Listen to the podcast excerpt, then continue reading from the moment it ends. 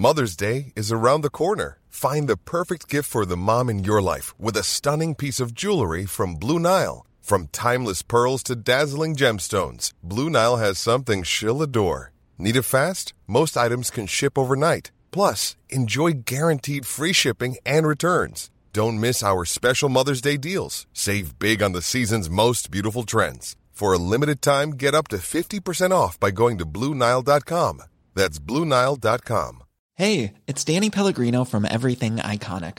Ready to upgrade your style game without blowing your budget? Check out Quince. They've got all the good stuff shirts and polos, activewear, and fine leather goods, all at 50 to 80% less than other high end brands. And the best part?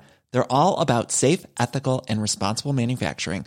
Get that luxury vibe without the luxury price tag. Hit up quince.com slash upgrade for free shipping and 365 day returns on your next order. That's quince.com slash upgrade. This is the Cork Today replay on C103. Welcoming you along to Monday's morning's edition of the programme. We've got John Paul taking your calls at 1850 333 103. You can text or WhatsApp to 0862 103 103. And can I start the programme by just remembering some people who sadly passed away at the weekend and certainly are worthy of a mention. And the first is one of our own. I was so saddened to hear the news of the passing of Donncha Ó Dúlaing, who died at the age of uh, 88, and he has left so many Irish people with a host of radio memories, not just uh, the Irish people living here in Ireland, but also exiles abroad. I mean, he was almost a cult following uh, for people living across the waters uh, in uh, the UK. He was dubbed the grandfather of RTE uh, radio, and of course, Donncha Ó Dúlaing. When I say he was one of our own, he was. He was a native of Doneraile in North Cork and he always dubbed Doneraile dear and decent Doneraile. He started out life working as a dental technician in Charleville, and he was doing that while he was trying to get a foothold into broadcasting. And luckily for us and for everybody, he did manage to get that foothold into broadcasting. He was married to Vera Kiley, who was a primary school teacher from Charleville, and they were married for more than 60 years. And it was only when Donncha died at the weekend that I heard his wife, Vera, had only passed away the week before. She died the previous Sunday. So they are united once again. And he raised so much money for charity o- over the years. I mean, it was it's a thing. I certainly would have interviewed Donncha over the years a couple of times on some fundraising walk that he would be on. And if the fundraising walk in any way incorporated a time in Cork, I would inevitably have him on at the programme. And he was always such a joy to uh, talk to. Um, of course, he loved to reflect and talk about the fact that he was a Doneraile uh, native. So he will be fondly, fondly remembered by so uh, many. The late Donncha Ó Dúlaing, Er Yeshde Gorev Ananam. And then another very sad death at the weekend was announced yesterday. And this is the former Girls Aloud star, Sarah Harding. She lost her battle for cancer yesterday. She was just 39. And Celebrity and Friends and all of the papers today are full of celebrities and friends paying tribute to the singer after her mother announced the death yesterday.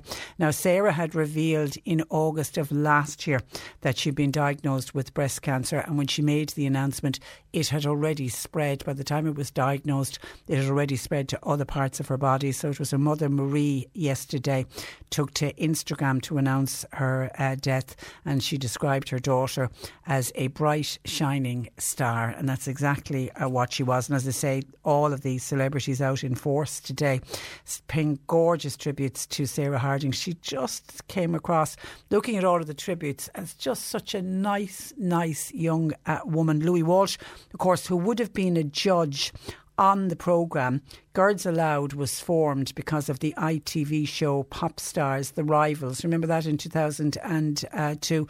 And of course, it was great news for our own Irish lass, Nadine Coyle, who had just previously got kicked out of an Irish competition because remember she'd lied about her age. And that uh, allowed her then the opportunity to enter into this new competition in 2002. And Louis Walsh was one of the judges that selected Sarah Harding to be a part of what was a very, very successful pop group, Girls Aloud. Louis Walsh said, It's just sad. She's gone too young. She was always fun. She was the life and soul of the party. He said, It's just so unfair. He said, I was hoping that she was getting better. She was fun. She loved music. She loved dancing and she loved life. And he said, I'll remember her with great uh, sadness. That is uh, Sarah Harding. And actually, I saw over here in Ireland that the Director of Nursing with the Marie Keating Foundation, Helen Forristal, has come out very strongly urging women to be aware of their bodies and to know what is normal for them and what is not. And she said important to identify any changes in relation to appearance in your breast in the hope that you, if you were unlucky enough to get breast cancer, that it would be diagnosed uh, in uh, time. And obviously, she's come out following the death of uh, Sarah Harding because Sarah Harding, who released her memoir earlier this year when it was talking about her cancer diagnosis, she was late with the diagnosis because she had discovered a lump under her arm, but she was fearful of going to the doctors because of COVID. This was all happening last year in 2020. So she delayed going and she didn't go until many months after the lump was discovered. And of course, by the time the lump was discovered, she had, you know, was fooling herself into thinking, that's only a cyst, that'll go away, it'll be fine. And of course, the lump didn't go away. And then when she got the diagnosis, uh, she uh, eventually had, I think she was at stage four when she got her diagnosis, but it had already spread to other parts of her body. But she put up such a brave uh, fight. That's the late Sarah Harding. May she rest in peace. John Paul taking your calls at 1850 333 103 and making the papers today. And there was a lot of talk about this over the weekend. And this is Leo Varadkar and his trip to the UK to attend a music festival called the Mighty Hoopla. It's a music festival that's held in London. It seems to be on for the last number of years anyway. I don't know how, when he actually purchased his tickets, but he went off to the Mighty Hoopla and somebody photographed him. There was somebody somebody there spotted him sitting down. Looked, he's he's taking a phone call. He's sitting down on his own taking a phone a phone call, sunglasses on, and somebody snapped a photograph of him. And of course, social media within minutes, it was being tweeted about, and it was on Instagram, and it was on Facebook, and uh, the world and his mother were having an opinion on Leo Varadkar t- attending this live music event, this festival in, uh, in, in, London. But what's been picked up on today by the Irish Independent is that the Taoiseach Leo Varadkar told the live events industry only last Thursday that the UK's opening is definitely not an example to follow. Now, he must have known when he was making those statements that he was about to jump on a plane and head to London to attend the uh, festival. He revealed that he had warned the meeting that the high numbers of COVID deaths and COVID hospitalisations in England and Scotland meant that they shouldn't be going ahead with all of these uh, live events. And that meeting was between Micheál Martin was there, the Taoiseach, the Culture Minister, Catherine Martin was there, and it was members of the live events uh, sector. Leo Varadkar said he definitely didn't think that Britain was an example to follow. He told the meeting that the country was the most open, i.e., England, in Europe, and but because of that, they had highest instance of the virus. And then he got photographed attending the Mighty Hoopla Festival in uh, London. Now, people attending that festival, and I checked this out because when I saw this go up on the weekend. I said there's going to be a bit of flack over this. So I looked into the Mighty Hoopla to see who could attend and what way was it being organised. They were doing everything they possibly could to make sure that those attending did not have COVID. You either had to be fully vaccinated, you had to have proof of your vaccination, and they said for anybody travelling from Europe, including people, including Leo going over from Ireland, their EU COVID passport, he would have had to have presented that. People who weren't fully vaccinated had to get antigen, antigen uh, testing. So uh, they were making making sure that everybody who, who, that was attending they were doing their best to make sure that nobody was going to bring COVID in. But the the music industry in this country are absolutely fuming over it. They was they were described as being very frustrated, very disappointed. I saw somebody use the word angry over the weekend. It was noted that Leo Varadkar attended the festival on the first weekend in September. First weekend in September, normally in Ireland, is Electric Picnic, and of course we know Electric Picnic didn't take place last year. There was hopes Electric Picnic would take place this year, but of course we were talking about that across la- only last week that Electric Picnic wasn't going ahead. And that's where I feel it was almost rubbing salt in the wound to see him at an event when Electric Picnic should have been on in this country. Some within the industry also compared the Taoiseach attending that the Taoiseach attending that festival uh, in London and the Taoiseach Micheál Martin, remember when he was at the All Ireland Hurling Final in Croke Park, they're likening the two together. Now, a spokesperson for the Taoiseach said that Leo Varadkar was in the UK on a private visit and he was there ahead of a trade mission which opens in London today and then it moves on to Paris tomorrow and Berlin later on in the week. Like everyone, ministers are advised to observe local laws and the restrictions apply to the country they are in. And of course, he was in the UK and you were allowed to attend music festivals in the UK. The spokesperson added that the Taoiseach was one of the strongest supporters of the events industry in government and he had supported Electric Picnic going ahead and other cultural and other music events being allowed to go ahead. And he's also understood that Leo Varadkar travelled to the UK on a commercial flight he paid for it himself and he also paid for his own accommodation and his own expenses across the weekend. Obviously, he's on government business uh, from today, but all of the expenses over the weekend he covered himself because there was a big hoo ha because the government jet was in London over the weekend. And of course, people put two and two together and came up with 10 instead of four. And people assumed that Leo Varadkar had taken the government, the Lear jet, in order to fly him to the music festival. He hadn't. When I looked into it yesterday, it seems the government jet left Ireland on Saturday evening and it was a medical case. There was some child needed urgent medical attention and needed to go to the UK. Seemed to be some hospital in London the child was being airlifted to, and the government jet is often used for those medical emergencies. It had been a late flight. The government jet doesn't normally fly at night, only in case of emergency like this. So the decision was taken to drop the child off, land the plane in one of the army bases outside around London, and then fly back on Sunday morning. So it got picked up then on a lot of the you know, the people who do uh, plane spotting. And of course, they picked up the government jet coming in on, on one of those radars. And of course, people put that up on Twitter and said, oh, it must be Leo Varadkar because it came back in about 20 past 12 on Sunday morning. It wasn't. It came back empty. They dropped the child off on Saturday night, waited and came back. So everyone was assuming that he took the government jet, but he didn't. And then there's the whole debate and argument around here is a man, okay, he's tarnished of this country. Everybody accepts people in government work very hard, and I wouldn't have their job for all the tea in China. Uh, but that's another story. And he's entitled to a day off. He's entitled to have some downtime, particularly in the summer months. The summer, we're coming to the end of the summer holidays, and he's entitled to take a day off, a weekend off, and go away and enjoy himself. We know based on his commentary before an electric picnic, he was trying to push really hard in the last number of weeks and months for electric picnic to go ahead. He likes to attend music festivals. Uh, he's, you know, that's part of what he enjoys uh, doing. So he's entitled to go off and, in, and enjoy a festival like this if that's something that he wants uh, to do. And people see it that way. And I already see uh, somebody this morning sent in a text saying something similar, saying, Tell people, Patricia, to get a life and find something else to do except digging into people's private lives. I hope Leo enjoyed the concert. It wasn't his fault the electric picnic was cancelled. It wasn't his decision. At least the photo showed he wasn't surrounded by huge crowds of people. He wasn't doing any harm. Since the pandemic, I think people have started to turn into Scrooges and people seem to be very angry.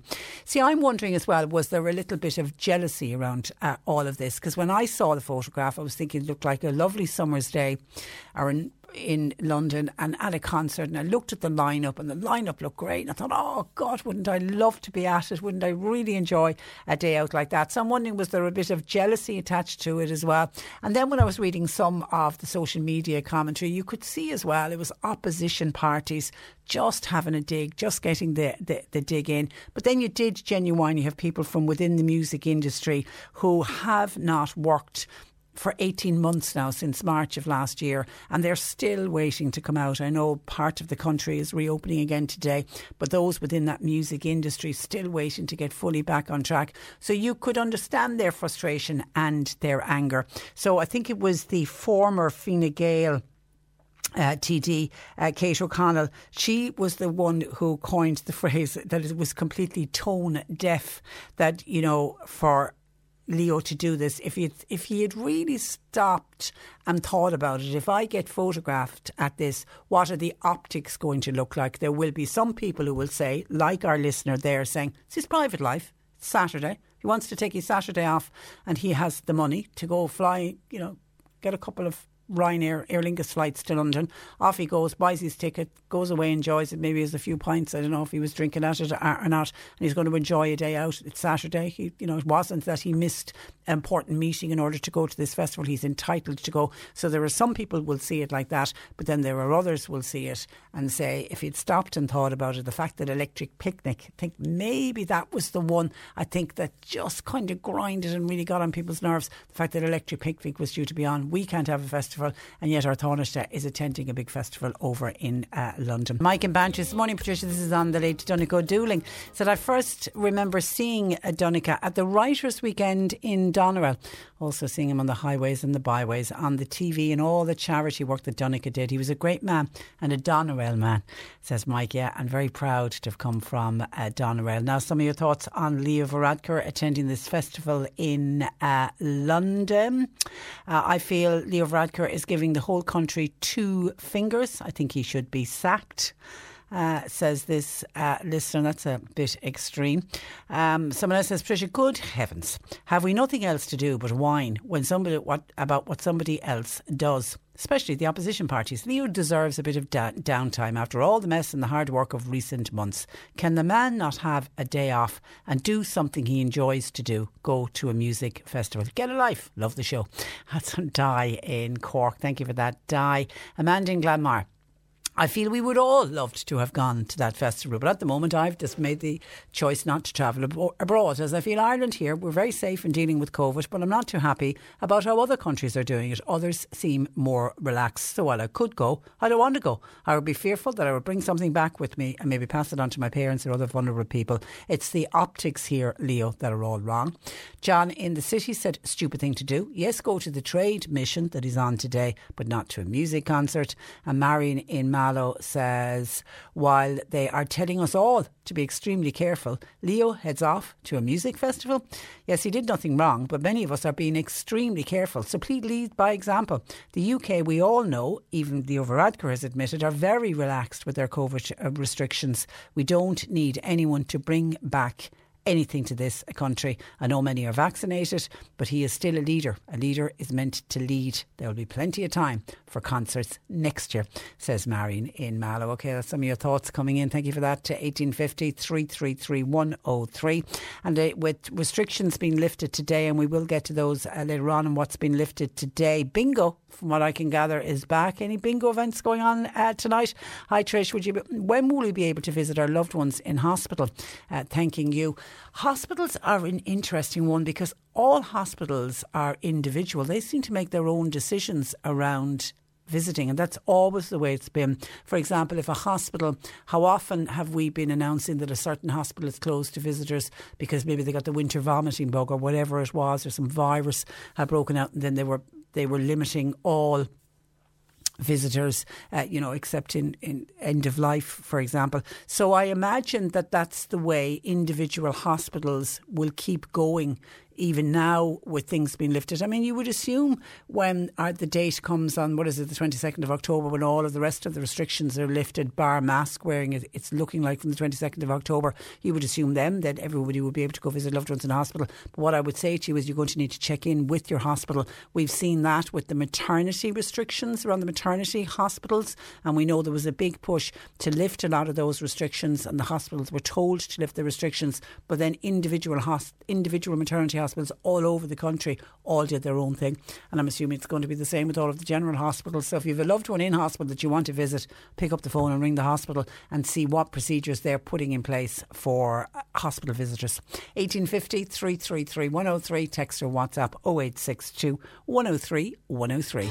Cork today on C103. With Sean Cusack Insurance's Kinsale, now part of McCarthy Insurance Group. They don't just talk the talk, they walk the walk. CMIG.com Co.ie. Thousands of householders face a hike of more than 30 euro a month in their energy bills after a power company announced its third price increase this year. With words of advice on how to save money on our energy bills, I'm joined by Daragh Cassidy of the price comparison website bonkers.ie. Good morning to you, Daragh. Good morning, Patricia. Now, this is Iberdrola who've announced their latest price increases in both electricity and gas. How does the company justify hikes of 18%? It's a huge increase, and it, Iberdrola isn't the only supplier raising prices at the moment. In fact, Flogas has raised prices three times, Panda Power has raised prices four times so far this year, and Pinergy has um, raised prices several times as well. So it's absolutely unprecedented. So all suppliers are raising prices, which is quickly there's three main reasons why these prices um, prices are going up by so much. And um, the first one is that the price of gas and coal and oil um, has just shot up on international markets over the past few months, and we still rely on those fossil fuels for a lot of our energy needs. So I know we think about and we talk about renewable energy a lot, Patricia, but still around, you know, maybe 50, 60% of our electricity gets generated from gas and coal and oil. And so when the price of those goes up, the price of our electricity and gas bills goes up as well. Uh, the second reason is it hasn't been that windy over the past um, few months. And then when the wind turbines aren't blowing, then we need to rely more on the gas and the, the, the coal. And then we've also had two power plants out of action. So one at Whitegate in Cork and Huntstown in Dublin. And they usually supply around 15% or slightly more of our electricity needs. So um, that's put pressure on prices as well. So it's been a mix of things all happening at, together at the same time. It's putting huge upward pressure on prices. And why, why are those two power plants out of action? Yeah, it's a good question. So it's for maintenance reasons, cleaning reasons. It's not unheard of for power plants to go down from action from time to time to be cleaned and to be checked. Um, however, these two plants have been down for longer than action or for longer than usual, um, partly due to COVID uh, and then for other reasons as well. But um, you know, I, I suppose questions could be asked as to how that's been allowed to happen at the same time that you know we're seeing increased demand um, on, on the network due to centres and a lack of wind output. Um, it's hoped they'll come back on stream within the next few weeks, which should hopefully stabilise prices a lot. But they've really helped contribute to, to electricity prices in, in, in particular uh, skyrocketing over the past few months. Do we need to look at wind power again if we're going to find ourselves in the situation that we only have power when it's windy? Yeah, it, it's a fair question. I mean, I always say to people, uh, renewable energy is great for the environment. It's not necessarily all, you know, always great for the pockets. And renewable energy, wind energy, isn't free, and it costs money. It, there's a lot of investment that's needed, and and you know, a lot of that that cost is actually going to be passed on to consumers. So I think people are probably being a little bit naive, particularly gas and electricity customers, if they think that you know renewable energy is going to lead to lots of lower prices in the immediate future, maybe even maybe in 15 or 20 years' time. Uh, but you're right. I mean, what happens when the wind doesn't blow?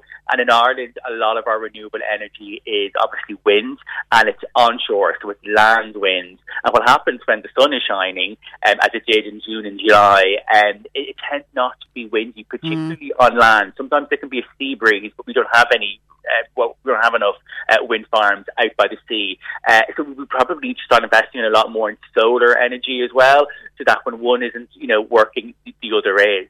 Uh, but we'll always, Patricia, need, well, certainly for the next, you know, decade, two decades, maybe three decades, some fossil fuel uh, power plant to you know back up our our supply and our grid for times when the sun doesn't shine or, or, or, the wind doesn't blow. And then when fossil fuel goes up, the knock on is we're all going to be paying more for our gas and electricity. Yeah, I mean, it, it, gas has really skyrocketed. In, in fairness to, to the suppliers, and they have really had to, to you know, sustain and, and, absorb some really, really significant price increases.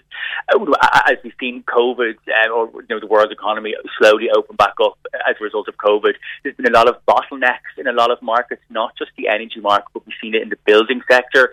So you probably read, Patricia, you know, um, the cost of materials and mm. wood and concrete, yeah. everything is beginning to skyrocket the cost of microchips for computers and laptops is beginning to skyrocket, and that's kind of just because you know a lot of factories, a lot of a lot of plants, a lot of um, you know producers they were closed for a lot of weeks, or they were you know running at kind of you know only half mast for for a lot of weeks as a result of COVID. And now that the world's economy is opened back up and consumers are back out spending, it's just causing a lot of pressure on supply chains, and the energy market is no different. And then, you know, we've been hearing for a number of weeks, and actually I see it in the paper again today, that, you know, the National Grid operator telling the government of growing concerns about power supplies, and they're talking about uh, EirGrid warning of rolling blackouts. Mm. I mean, is, is, is that going to happen, do you think? I think if we get the two power plants back on stream, we should be okay. I would say, though, that the risk of blackouts is probably higher than it's ever been. Now, it's coming off a very, very, very low base, so I don't want to alarm listeners. And it has to be said that the Irish electricity network and the grid is very well managed and works extremely well in an international context. Um, you will see sometimes, even in America, they will have grids that go out of action uh, sometimes it might be due to natural disasters, but but still it, it does happen. So in, in a country as big and as pop, you know, as, as um, wealthy as, as America, you know, they struggle sometimes. So I have to say, you know, in Ireland things have been very very very well managed, but th- there is a risk there. I think this winter and it's greater than it has been, um, and we really need to get those two power plants at Whitegate and back up and, and running. Back up and running. But the other point, of course, that there's a lot of demand now on the grid from data centres and it's reported that uh, within the next maybe five, six, seven years, around 30% of our entire electricity demand will come from data centres. It's absolutely huge. And that's going to put a huge amount of pressure on the grid as well. But then at the same time, as you've been saying, we're, trying to up our level of renewable output. But a lot of that is wind. What happens when the wind turbines aren't running? You know, so it, it, it, it's a lot of questions I think that need to be asked, and it, it needs to be carefully managed over the coming decade to make sure that that transition to renewable energy whilst we're still, you know, connecting all these data centres doesn't lead to, to blackouts or power shortages. And just on renewable energy, actually, something I was thinking of, and it's, it's literally just come in in a text, uh, Joe and Amamo, you've taken the words out of my mouth. We live on an island surrounded by water. As long as there is a moon, we'll always have waves. Surely our sea is the perfect electricity supply the technology isn't quite there yet. Um, that's probably moving into hydro energy. Some countries do that, but, but from the seed, the technology isn't quite there yet. Um, so I, I get that. You might think, why not just put some turbines out in the middle of the sea? Um, but, but for now, it, it's mainly wind that we're using. Um, I think that in the shorter term, what we need to do is we need a few more offshore wind farms because, um, as you know, there's often a gale blowing at sea when there isn't on land, mm. and we need to invest more in in solar. Now, some listeners might be saying solar, it's Ireland. you know, are we leading the blog? But, but actually, from April to September in particular, with the new technology, it does not even need to be sunny for solar energy to work. And um, just the, the light in the sky will often be more than enough. Um, so that's something that we need to do, and we just need to look at ways as well to be able to store renewable energy more. Um, you know, at the moment we have a grid where the energy almost has to be used as soon as it's being made. You know, as soon as the wind turbines are blowing, that energy often can't be stored, um, and a lot of actual wind energy often ends up going to waste. Uh, but then we're shorted maybe a few days later. You know, so trying to balance that out and being able to have um, battery storage systems that can store it all is, is, I think, the next big task. Okay, so while we're hearing that electricity and gas prices is, is going up, you're always the man to help us uh, save money. Firstly, how many energy suppliers do we currently have in, in Ireland? We have 14, believe it or not. Yes, it's a huge number. Um, if you think you know, the number of blenders that we have or the number of you know, supermarkets or telecommunications companies, and um, they all pale in comparison. So 14 suppliers, so there's never been more choice. Okay, and there are good discounts for new customers. Yeah, so people might often say, like, listen, what's the point in switching if everybody's raising prices at the same time? As I always say, the suppliers, like sometimes, you know, the broadband providers, they offer great discounts, really, really big discounts for one year to people who switch.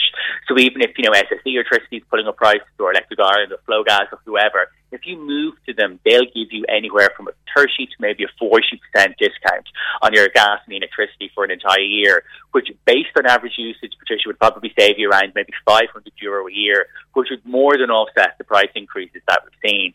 So you know, switching energy supplier is really, really uh, the quickest, easiest and simplest way for people to, um, you know, to, to, to beat these price increases. And then the second thing for people to do is just look at simple ways around the home to, lo- to use less energy. So, you know, a lot of us are still working from home, so just, you know, don't overfill the kettle, use LED um, you know, low energy light bulbs, and, you know, um, plug appliance, uh, appliances as much as possible late at night. All those things can help you reduce energy consumption in the home as well. And as your mammy always told you, switch off the immersion. uh, and, uh, absolutely, yeah. and the process of switching, this is the one thing you'll hear from, oh, God, that's too cold, I'll never be able to do that. It is probably one of the most simplest ones, electricity. I know about gas, but I, we, I switched to electricity a couple of years ago. I couldn't believe how easy the process is. You're right. I mean, you can all be done online. The reason is that it, there's just a one network, and so there's lots of different suppliers, but they're only suppliers. So you know, you're not putting in any new pipes. You're not getting any new uh, wires installed. It's just your supplier that's changing, and it is so quick. It's so simple. It's so easy. If it were you know, your mortgage, Patricia, I might say, well, listen, there's going to be a little bit of effort involved, and mm. here's what you need to do. But as you as you know from having done it yourself, when it comes to gas and electricity, it literally takes minutes. You just need a few items which you can find on a recent bill. So if you're switching electricity, just have your MPRN number to hand, which, which is on your bill. Yeah, which is on your bill. That yeah. helps identify your property, uh, your GPRN number for your gas, a recent meter reading, and then just some personal details such as you know your name, a, a phone number, your your actual address and some banking details, and literally away you go. The process itself probably takes about maybe five, six minutes online, and then the actual switch gets completed within usually about a week, and then your new supplier will write out to you. And then you've savings, like I said, you're saving maybe 30 to 40% on your, um, on your electricity every year. And would you switch every year? I would. Yeah, Absolutely, yeah. because it is so simple. Again, you know, I'd always advise your listeners as well: look at switching your mortgage, look at switching your broadband, look at switching, you know, other products. But um, you know, you're probably not going to do it every year, particularly your mortgage. When it comes to gas and electricity, absolutely, you're a fool if you're not paying. And uh, you're a fool if you're not switching. But the other thing as well is, you know, I'm always amazed at the obsession Irish people have, and it's a fine obsession with car insurance. The car insurance goes up, you know, people get their quote and it goes up by a tenner and they're ringing around, they're trying to get a better deal, or they're disgusted that it's gone up by, you know, 20 euro and they, they ring up and they haggle, which is great. But yet people's electricity is going up by 40, 50% and they'll still pay it. You know, I, know. So I, I say to people, it doesn't make any passion, sense yeah, that passion that you have for getting, you know, good value on your car insurance, bring that to your other household bills as well. And I have to say, your website, bonkers.ie, makes the comparison part very easy because, you know, as you say, with 14 companies, oh, how am I going to know who's going to offer me the cheapest? And that's where bonkers.ie comes in. It is, yeah, absolutely. It would make it really, really quick and easy. And um, you know, I'd advise people go on, log on, and then obviously as well, when you actually want to switch, we can manage that as well. Okay, a number of people are saying, what is uh, Daragh's view on the new smart meters? Somebody said that Electric Ireland has, has brought in. It's not just the smart meters are for everyone. It's not just Electric Ireland, isn't it? Yes, yeah. so it is for everyone. They're gradually being rolled out across the whole country. And they should help people save a little bit of money going forward. Uh, maybe some of the savings that we're we're talking about mightn't be, be as big, but they should help people save. And the, the thing about a smart meter is that it, it's to allow us eventually, um, and for the suppliers to offer just a number of different tariffs based on your own usage uh, that corresponds better with your own usage. So for, for now, you know, if you use your electricity, unless you have a night saver meter, you're kind of going to be charged the same price for your electricity, you know, AM or PM. But with the smart meter, as they um, the plan and it gets a little bit more developed, you know, there could be lots of different tariffs that you could choose from that can better suit your own consumption needs. So, for example, if you have an electric car, you could sign up for a tariff that has super, super cheap electricity between maybe two and four o'clock in the morning when you might plug in your car. And most people who sign up for smart meters as well, you'll get like a, a kind of an in-house display unit that will show you when you're using energy and how much, and it'll just give people a little bit more visibility over how much energy they're using, which should help us do our bit for the environment as well by you know reducing our consumption. So a little bit like sometimes you know 5G. Sometimes people think it's all you know maybe a scam or there's something worse out there or something negative. But you know I think it is generally it should be good for consumers. Um, but there's still a little bit of time for people. You know, you have to choose a smart tariff just yet. Um, yeah. If you do sign up for a smart tariff, you can't go back. And that's just something to people, you know, for, for people to be aware. Okay. All right. Listen, your mind of information, as always, uh, Daragh. Thank you for that. And thanks for joining us. No worries, Patricia. Good morning to you. Bye bye. That is uh, Daragh Cassidy, bonkers.ie. Uh, and make that switch, guys, please. 1850 333 103. Anaerobic digestion is a no brainer for Ireland, says this texter. Security of gas supply and consistent source of energy supply. Perfect for backing up wind and uh, Uh, solar. That's by texter 0862 103 103. Cork today on C103. With Sean Cusack Insurance's Kinsale, now part of McCarthy Insurance Group. For motor, home, business, farm, life, and health insurance, cmig.ie. Some parents who cannot afford the so called voluntary contributions have told how parents embarrass, how schools embarrass their children by withholding lockers and books until the fee is paid. The Labour Party are calling on the government to ban these voluntary contributions. And joining me, Deputy Aodhán Ó Ríordáin, who is the Labour Party's spokesman on education. Good morning to you, Aodhán. Good morning, Patricia. Uh, How are you? I'm very well, thank you. Is your party hearing from parents who feel pressurised into paying a voluntary contribution that some simply can't afford to pay? We are. Well, there's two things uh, I suppose that we need to discuss here. One is is that schools feel the need to ask for a voluntary contribution because schools are underfunded, so we need to discuss that.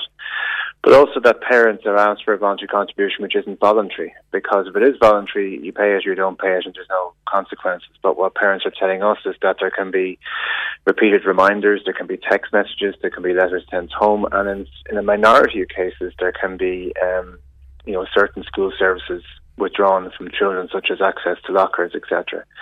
So our legislation, which we published uh, about two years ago, would ban voluntary contributions that links them with a school service. So it wouldn't stop fundraising uh, or any of that kind of uh, activity that schools engage in, but it would ban voluntary contributions. But I, I would say this much, Patricia. The issue with Irish education and the issue with parents' engagement with schools is that far too much is about money. And if you are struggling and you don't have the money, you're less likely to engage in school life. You're less likely to go to the parent teacher meeting. You're less likely to engage in school activities, parental activities. You're less likely to hang around the school gate if you think you're going to get a reminder about money. And in August time and the beginning of September, it comes down to paying for school books, uniforms, and this voluntary contribution. So I think we need to collectively get back to the discussion about free education. Yeah. And that the conversations in schools should be about education, children, child development, and not about money. Yeah, because I know I've you know I've spoken with schools over the years, and they've always said, look, if a family are really strugg- struggling, if they, you know if they contact the school, the school of course will waiver the voluntary uh, contribution, which sounds stupid. You're waivering something that's voluntary, but they will do it. But then on the other side of that, I've spoken with parents who say they would feel too embarrassed to go to the school and say I can't pay for for Johnny or Mary, and they will go short in order to pay that contribution, and that's yeah, not and fair. it shouldn't come to that. And uh, what we also found from our survey is that while 69% of, of parents said their school did offer a book rental scheme, that means that a lot of schools aren't offering a book rental scheme, and every school has the capacity, and there is funding from the department to run a school book rental scheme. And a book rental scheme is when you rent the books off the school. Mm. Now, why are, why isn't every single school uh, providing it. that service uh, t- for for children? Every school can do it. Now, if in this budget upcoming we were to allocate 20 million euros for primary school uh, books, we would have a free school book system as they have in Northern Ireland. And I know in my constituency, and I'm quite sure where you are in Cork, plenty of people who grew up in the north of Ireland, currently living in the Republic, raising children in the Republic, are confused as to why they have to pay for school books because it's not something they had to do when they were growing up. Well- so I think we need to, to totally change the conversation here. Let's stop you know, having parent teacher or, or sorry, parent associations being fundraising bodies. Let's stop talking about paying for school books and paying voluntary contributions and all this talk about money. Let's fund the system Yeah, and, and- and, and, return you know- to conversations about education. And as, as you say, I mean, schools don't want to have to ask parents for No. money, particularly in areas where they know the, the families don't, don't have it. But they, and I defend them all the time by saying, you know, they have to pay electricity bills, they have to pay the insurance, they just have to keep that front door of the school open to allow the, Yeah. the children in. When was the capitation grant last increased? I think there was a, an increase possibly last year. Uh, uh, It certainly needs to go back up to the to the pre crash levels. But I think you're talking here not just about a small increase in capitation. You're talking about an investment of about 45 million.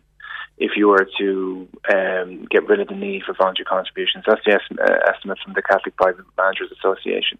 But then let's talk about that 45 million, and let's talk about the type of conversation that that 45 million would liberate and that we wouldn't be talking about. I mean, I was a school principal, Patricia. I didn't like chasing the book money. I know teachers don't like talking about money. The parent, our principals don't like talking about money. And if we were released, we could release all this money pressure from schools. Imagine the amount of time and energy that a principal could spend on on on leading education, on leading learning, on talking about child development and school development, rather than always looking at bills that they can't pay or asking parents uh, okay. for cash. And I can see a number a number of parents saying they're just constantly getting bombarded with uh, text messages and WhatsApp messages uh, saying that you haven't paid your voluntary contribution. Okay, listen, Aodhán, I have to leave it there. Thank you for that, and uh, thanks uh, for joining us. And of course, it's the likes of the your local St Vincent de Paul who are picking up the flack by helping out so many of these families as well. As well. Okay, we're going to take a break. We have news at eleven on the way. In the next hour, we're going to be looking at a project to try to build self esteem in young people, particularly around body image when it comes to social media. Cork today on C103. With Sean Cusack Insurance's Kinsale, now part of McCarthy Insurance Group. Want great advice? You know who to talk to. CMIG.ie. You're listening to Cork Today on replay. Phone and text lines are currently closed. Can we help Sheila in Drimoleague, one of our listeners? She's been on to us this morning. She's trying to purchase a children's Oxford English dictionary for her daughter. It's the Irish edition of the Oxford English Dictionary. She tried everywhere, but she says uh, everywhere she goes, they're telling it's out of stock. So she's willing to uh, to purchase one if somebody has one second hand. Now, lots of people will tell you they have attics full of school books. So, does anybody listening, ideally somewhere in and around the Drimoleague area, so that we could hook Sheila up with the family that has it? But as I say, she's willing to purchase it. The Children's Oxford English Dictionary, the Irish edition of it, please, if anybody can help out with that. And then a listener was on to us was saying, what about the Lisdoonvarna Festival? Is that going ahead? No, it was back in June actually that the organisers of the Lisdoonvarna Festival uh, came out and said that for the second year in a row, it's a festival that has been taking place for the last 160 years, but the Lisdoonvarna Matchmaking Festival has been cancelled for the second uh, year. They're very much tied in with the live music events like the Electric Picnic that we spoke about, and they feel under the current guidelines back in June, they just said there was there was no way under those guidelines, but even with the changing, uh, they feel they couldn't go ahead with it. But I did read that there will be smaller socially distanced events held in a number of venues in the town of Lisdoonvarna during this, the month of September, and the advice is to check individual businesses for further details. So if you're in and around Lisdoonvarna and you want to check that out, but the actual festival itself not going ahead, and they're already planning for 2022. So there'll be a much bigger Lisdoonvarna festival next year.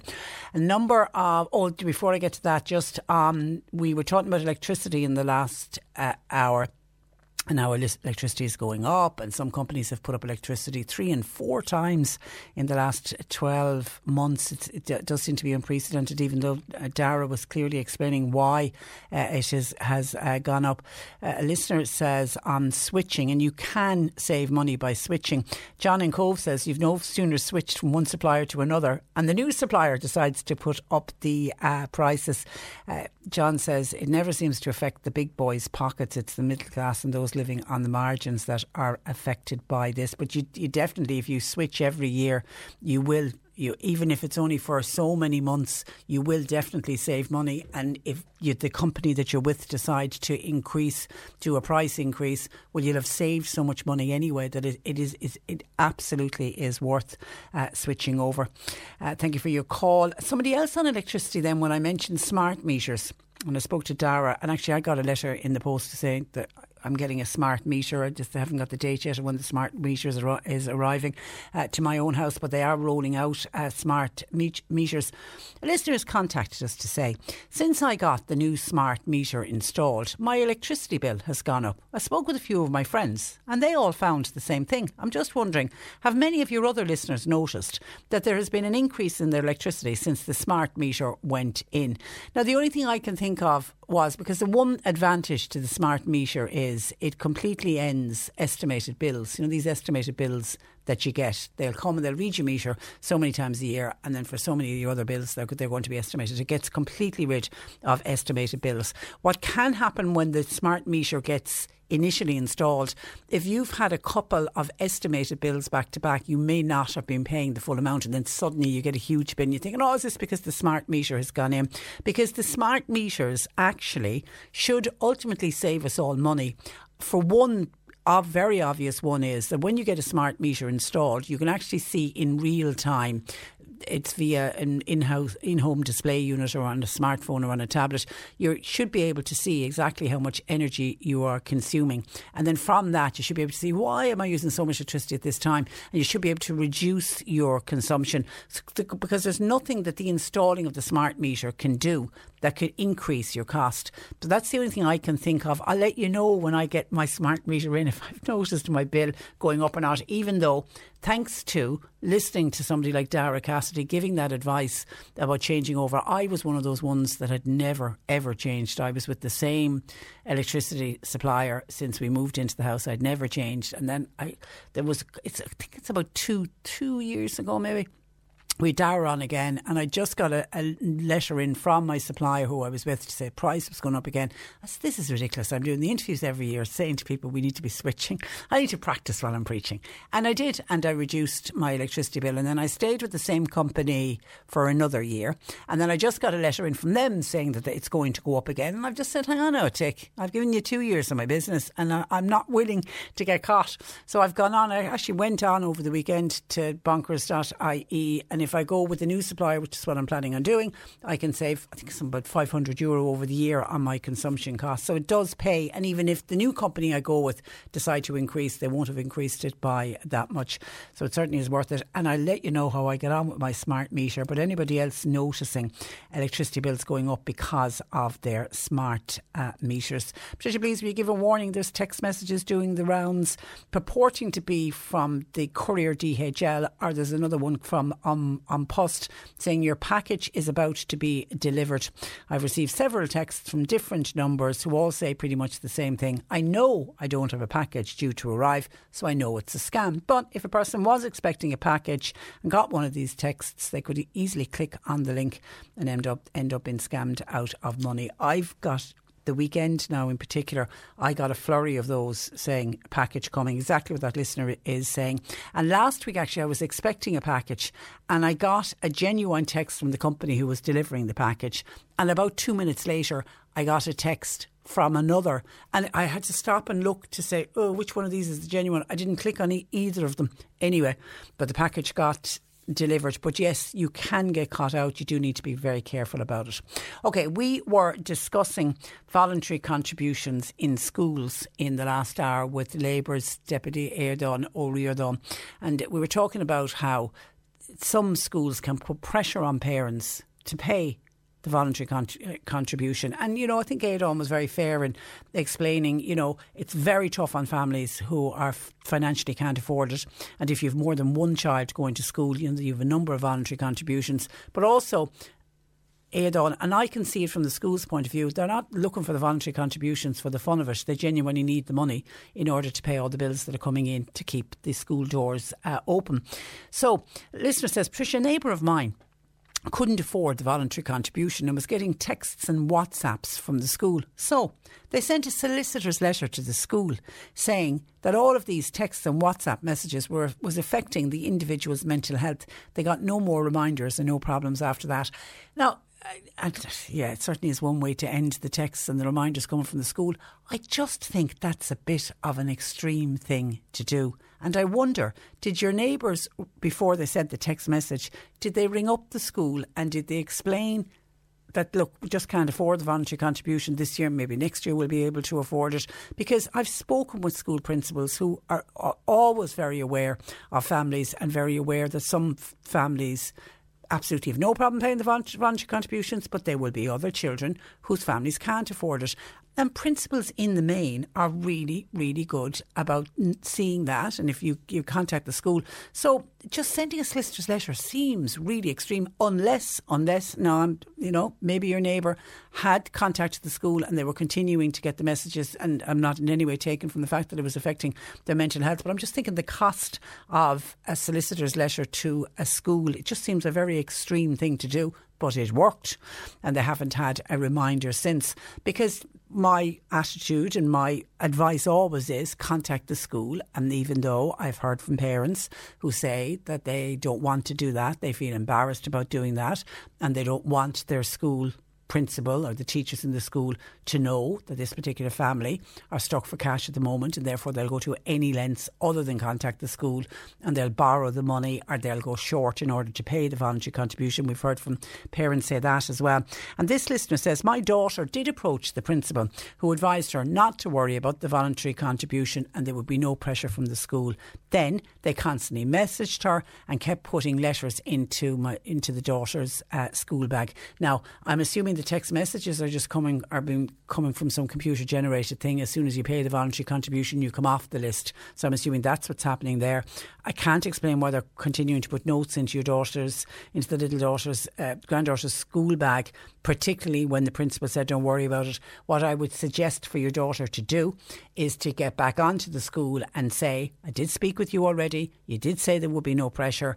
And detail the number of text messages and the number of notes that you, you've had and get the principal to make sure whoever is sending out those notes or sending out those texts to make sure that they uh, stop. 1850 333 103 on Leo Varadkar and he going to the festival, the Mighty Hoopla. I think it's a great name for a festival in uh, London. Somebody says and that Jerry Buttimer, Senator Jerry, Jerry, Jerry Buttimer, was out defending Leo Varadkar this morning. Wasn't Jerry Buttimer the same man who was at the golf gate?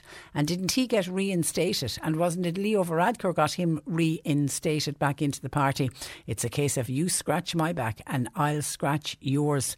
And that's from Tim in Boherbue. And Tim in Boherbue is right. Jerry Buttimer was one of the members of the Fine Gael party who lost the party whip over the attendance at the Oireachtas Golf Society uh, dinner.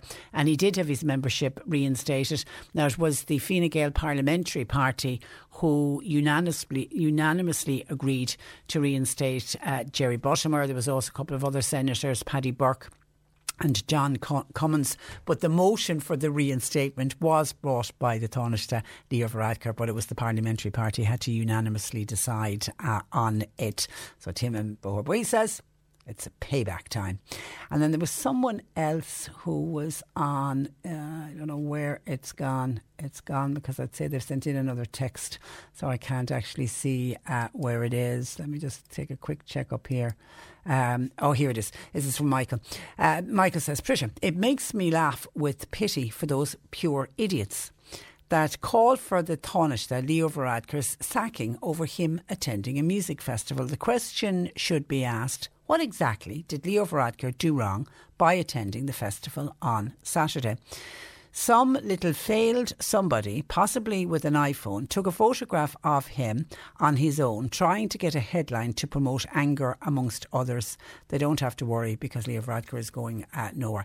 Okay, I get the well, some failed little somebody. It was uh, the person I actually checked. It was it just it seemed to be from what I could gather from when I saw it break over the weekend. It seemed to be a female young woman, an Irish woman who just happened to be attending the concert or the festival on Saturday saw him and decided to take a photograph and decided to put it up and decided to add her own spin on it. And then, of course, as with anything on social media, it just takes off at an alarming level and people just jumped on it straight away.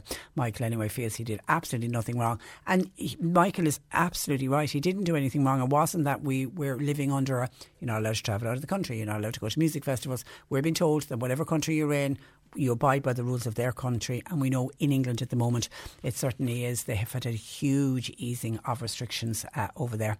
1850 333 103. John Paul taking your calls. You can text or WhatsApp to 0862 103 103. C103 Jobs. Dano SuperValu in Mallow, they're hiring sales assistants. CVs, please, for the attention of Lorraine Donnery.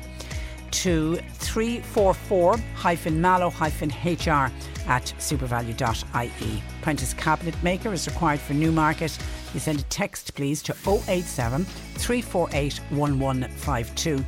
Buckley Civils, they've got vacancies for excavator drivers for work in Cork City and County. Job does come with an immediate start. Call Dermot at 086 83 21373. And Araglin Nursing Home, that's in Boherbue, they're looking for assistance to support their care teams. CVs, please, to chris at araglinhouse.ie. You'll find all the details and more job opportunities by going online now. Just go to c103.ie forward slash jobs for more. This is C103. Cork today on C103. With Sean Cusack Insurance's Kinsale, now part of McCarthy Insurance Group. They don't just talk the talk, they walk the walk. CMIG.ie. Now, Dove are today launching a self esteem project here in Ireland in a bid to arm the next generation with the tools they need to grow up enjoying a positive relationship with the way they look. Trisha Lewis, author, chef, and wellness advocate, who has is, is, is known what it's like to suffer from low self esteem, joins me today because she's an ambassador for this project. Good morning to you, Trisha. Good morning. How are I, you? I, am very well, and you're very welcome to the programme. I suppose you're very well known for publicising your own weight loss journey and, and your honesty with sharing your story. At what age did you start to worry about your body image? Um, I would say quite young. I remember uh, maybe around after my communion, so I'd have been eight or nine, I think, and I started to be aware that I was um, bigger than other people. But when I look back now, I actually really wasn't. I was just you know, there was puppy fat, and I, I think I left that fester. So I suppose that's why I'm involved in this project now because I know how detrimental it can be if you kind of set yourself an unrealistic standard of beauty and perfection, and you know you don't accept who you are. It can be quite a dangerous slippery slope.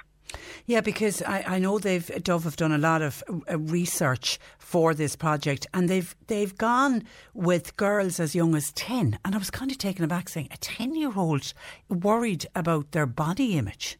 Yeah, and I've lived that, so I understand it, and I think that you know at the moment we're all living in a world where we socialise nearly more online than we do in person, especially the last couple of month, uh, months, and I think that you know in in the saddest kind of figure that I found on average, a 12 year old girl in Ireland, 39% of them have downloaded an editing app to filter what they look like and to edit out what are perceived, I suppose, as socially flawed. And that makes me so sad because for part of the project, I, I decided I would edit a photo of myself, which is something I don't do. I don't use filters. And one of the paid features on it was acne removal. Oh. And I just got so sad because I was like, when I think of the way we were reared by our one mother, I've eight sisters, and you know we were always taught that you know you are who you are and you have to love who you are.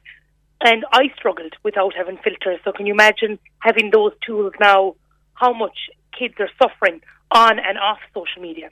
I mean, like a 12 year old, they haven't even hit teenage years yet. You're thinking, goodness me. And then this whole social media thing, Trisha, is it giving a very distorted image of the perfect look?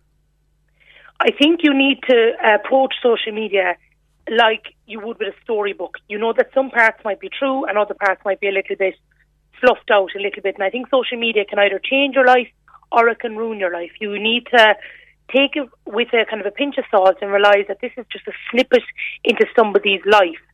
And I think social media is wonderful, but I would love to remove the filters and, you know, when you pop a filter on, it chisels your nose, and then when you go back to your regular nose, you're like, oh, I noticed the flaw. So I think that social media is wonderful. It'll give people huge opportunities to change their career paths and stuff like that. But I would, because I changed my career from being a chef to become an Lidl brand ambassador, and everything changes. But I think that with with it's new, you know, it's only kind of coming in in my generation. I started with Bebo and then Facebook, etc. So now the younger generation, they've no blueprints because we're just mapping the way out in front of us. You know, my older sister doesn't have a Facebook account and she doesn't understand it whatsoever. She's like, "What do you mean you put up your breakfast?" She's like, "Isn't that not weird?" and she doesn't get it, whereas I do, and I understand that the younger generation now don't have a blueprint. They're just learning from our mistakes. So now is the time to turn the tide and to explain that once you lose your authenticity, you're going to lose self acceptance and to realize that you are perfect who you are. You don't have to compare yourself to maybe some influencer in New York who looks fabulous and has a YouTube channel and never had to go to school, etc. It's all about bringing it back to yourself and going, how do I want to see social media for the future? And for us to start using it. And I think that the lack of judgment needs to be pulled away from it. So if you see somebody using a filter, don't judge because you don't know are they using that filter because 10 years ago someone called them fat in primary school and that still rings in their head. So I think we all just need to realise that we have to help the younger generation. I think that's why Dove Self Esteem Project, like they now have resources online that are free for parents, teachers, guardians, anybody that has an influence on a younger girl or boy in Ireland, and give them tools to realise that they can, they are perfect. You know, I think that's where I get when I see my nieces now. I'm like, I would be so worried for them coming into an online social media world that you nearly have to arm them with the negative before they can see the positives. So you have to see the weeds before yeah. you can finally see the flowers. And, and that to me is scary because where normally you go into a job and you'd say, oh, these are all the perks and the flaws start appearing then eventually.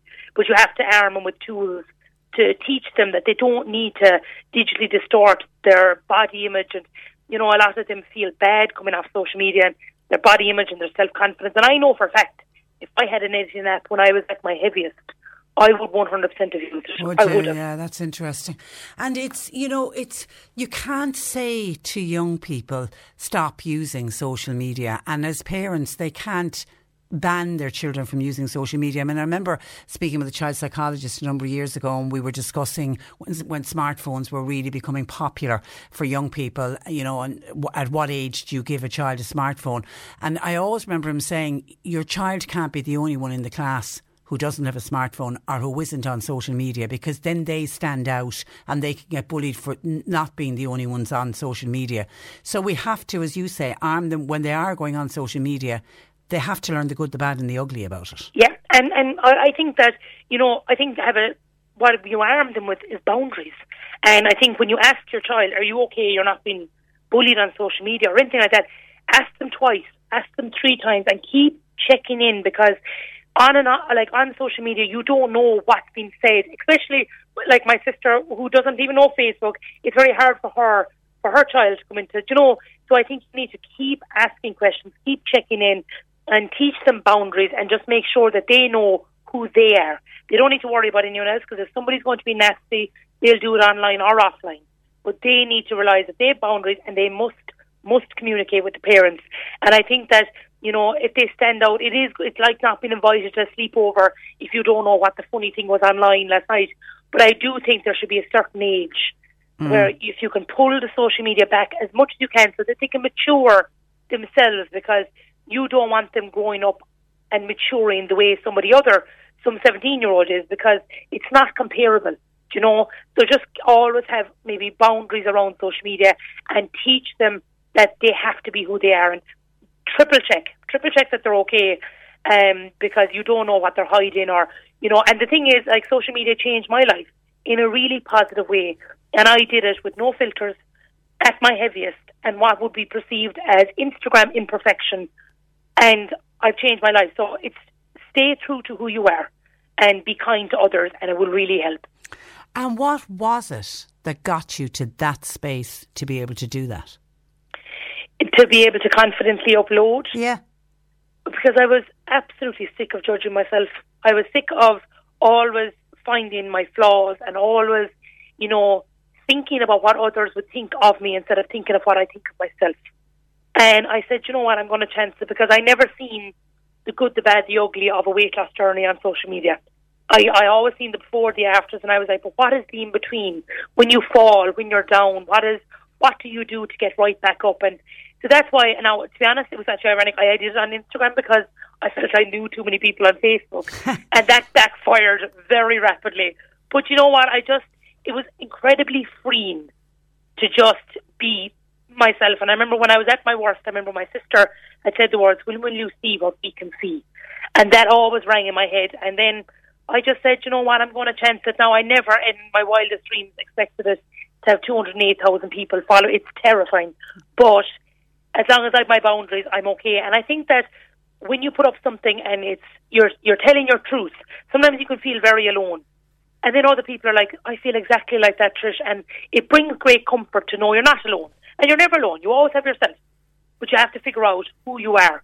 And I think that's what I did. And I'm glad I called it Trish's Transformation because I am um, every single day of the week I transform and I find a new part out about myself and and it's lovely. Well done, well well done. And where are you at now? Are you comfortable in your own skin, as they say?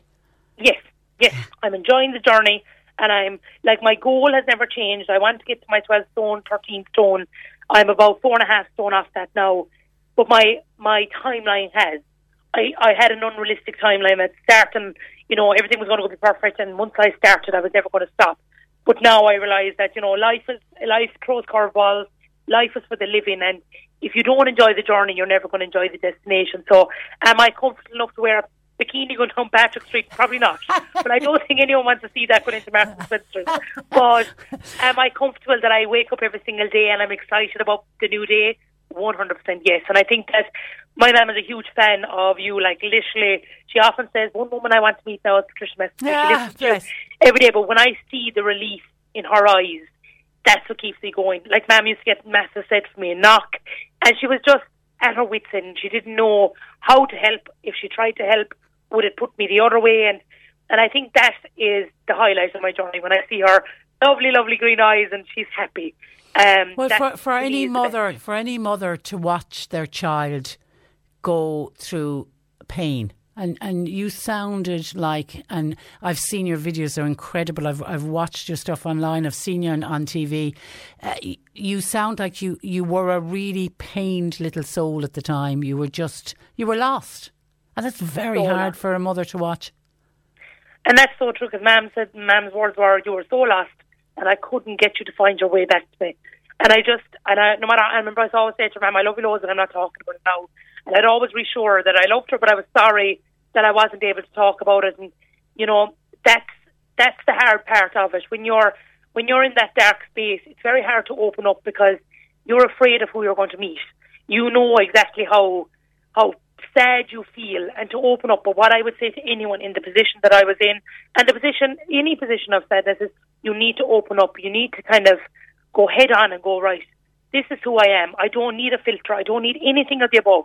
I am a strong Irish independent woman and I can take this on because a lot of people aren't guaranteed the present day of today. And I wake up every day and I'm like, thank God I get another day to make myself feel better. And we can kick ourselves about weight. But at the end of the day, our body doesn't know if it's a Monday or a Sunday.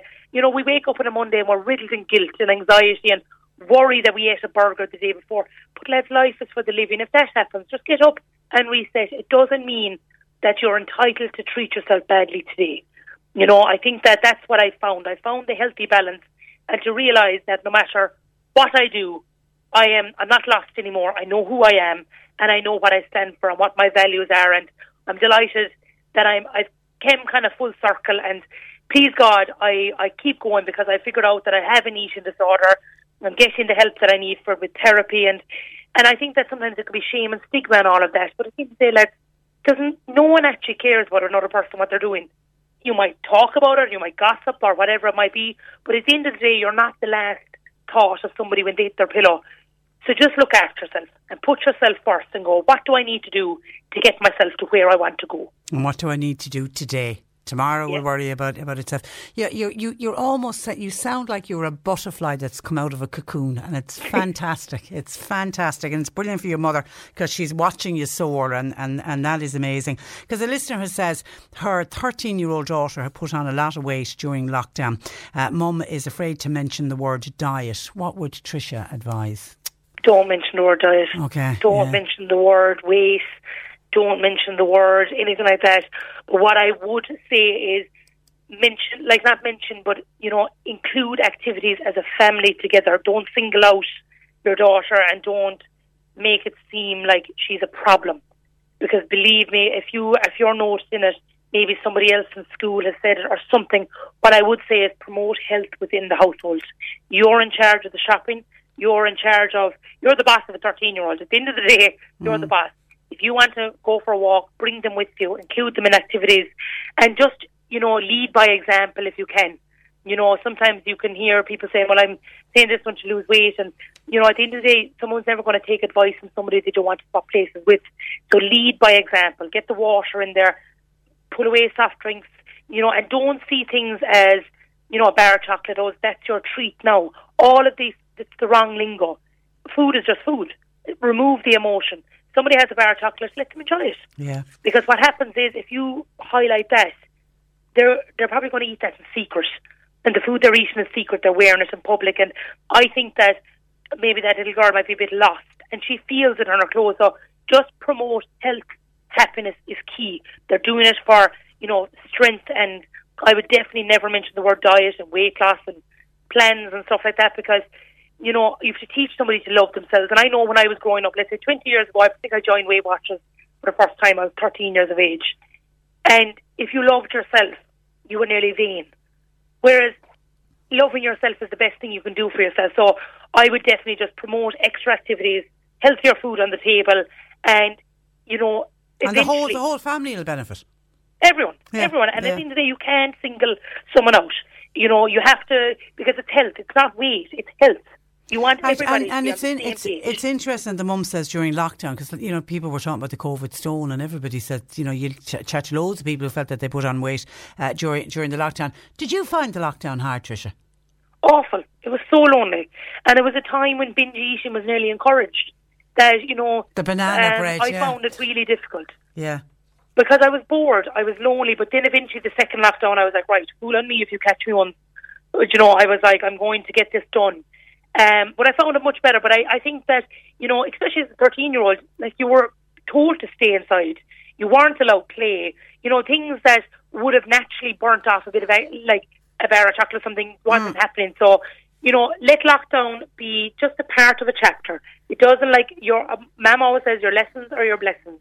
You know, you learn from whatever it is and you're blessed with that knowledge in the future. Just what I would say is just promote health. I've over and over again. If you think of the word diet, it's got DIE in it. It's bleak. It's hmm. miserable.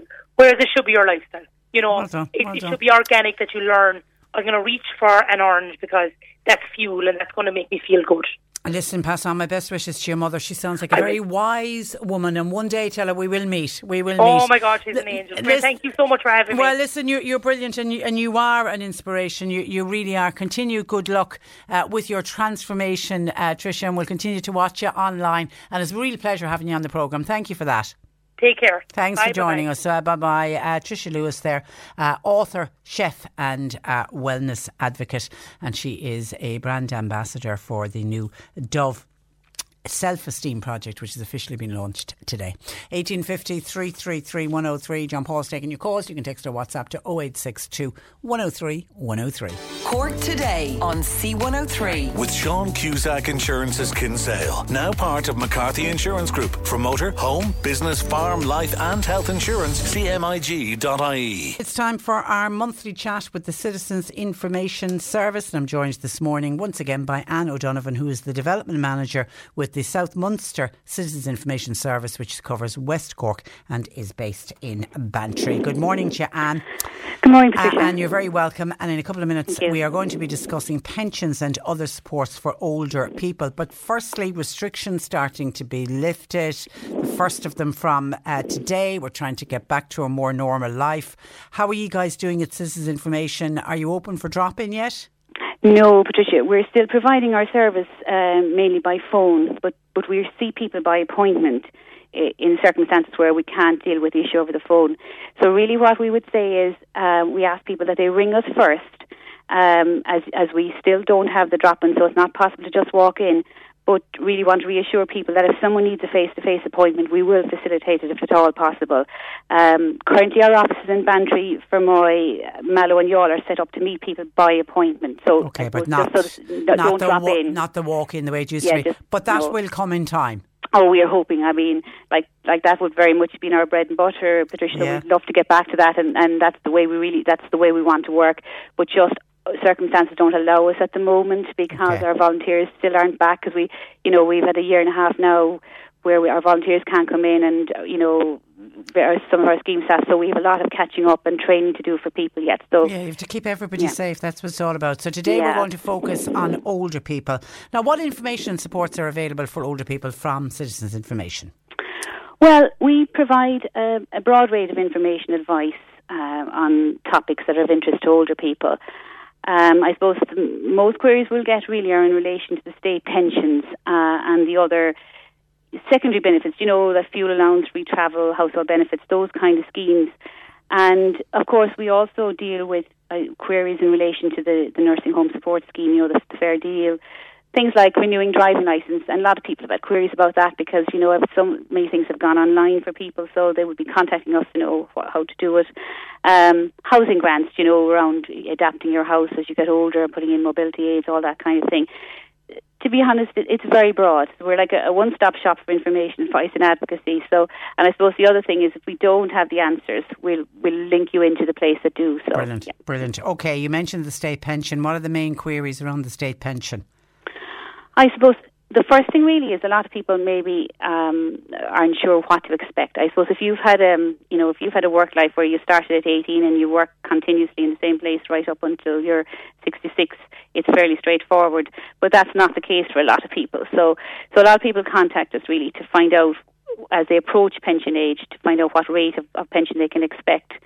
And I suppose the first thing we will always say to people is we'd advise them to request a copy of their social insurance record from the department. Because when they receive that then we can we would generally arrange to go through it with them and we we're able to advise them what to expect and what level of pension their con- contributions entitle them to. Because as I said you know a lot of people maybe particularly women if they've gaps in their record you know uh, I said for a lot of women they may have been out of work raising their children we'll check if they're eligible for like this home caring credits uh, you know so like And that can be up to 20 years, can't it? it is, yeah. Yeah, so yeah. like for like for anybody who was born after first September 1946, and if they've been caring full time, yeah, you're you're right. They can have up to 20 years of home caring credits. Now, the, I suppose the most important thing though to unlock those tw- those home caring credits, somebody needs to have 10 years of paid contributions. Okay. So if you haven't that minimum of 10 years paid contributions, we can't look at the home caring. But but that's the kind of thing we look with people. Okay, you know, and, but then what, what about the spouse? If hobby went out to work uh, and you don't have enough credits in your right because you were the stay-at-home mother, Mhm, yeah, can yeah. can the husband claim, the spouse claim? Yeah, yeah. So the spouse, uh, spouse or partner can claim an increase for what's called their qualified adult. That's their dependent adult.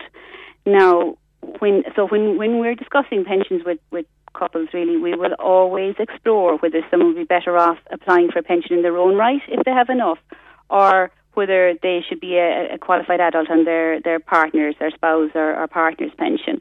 Now, I suppose the key thing that we always need to flag with people is that the increase, even on a contributory pension which is based on someone's PRSI, if they're claiming an increase for their spouse or partner, that increase is means tested. Ah. And that and that, that sometimes comes as a surprise to people and, and we have come across situations where maybe the spouse maybe they obviously when they were applying for the pension they put down all the information about their, you know, what any uh, assets or whatever they had.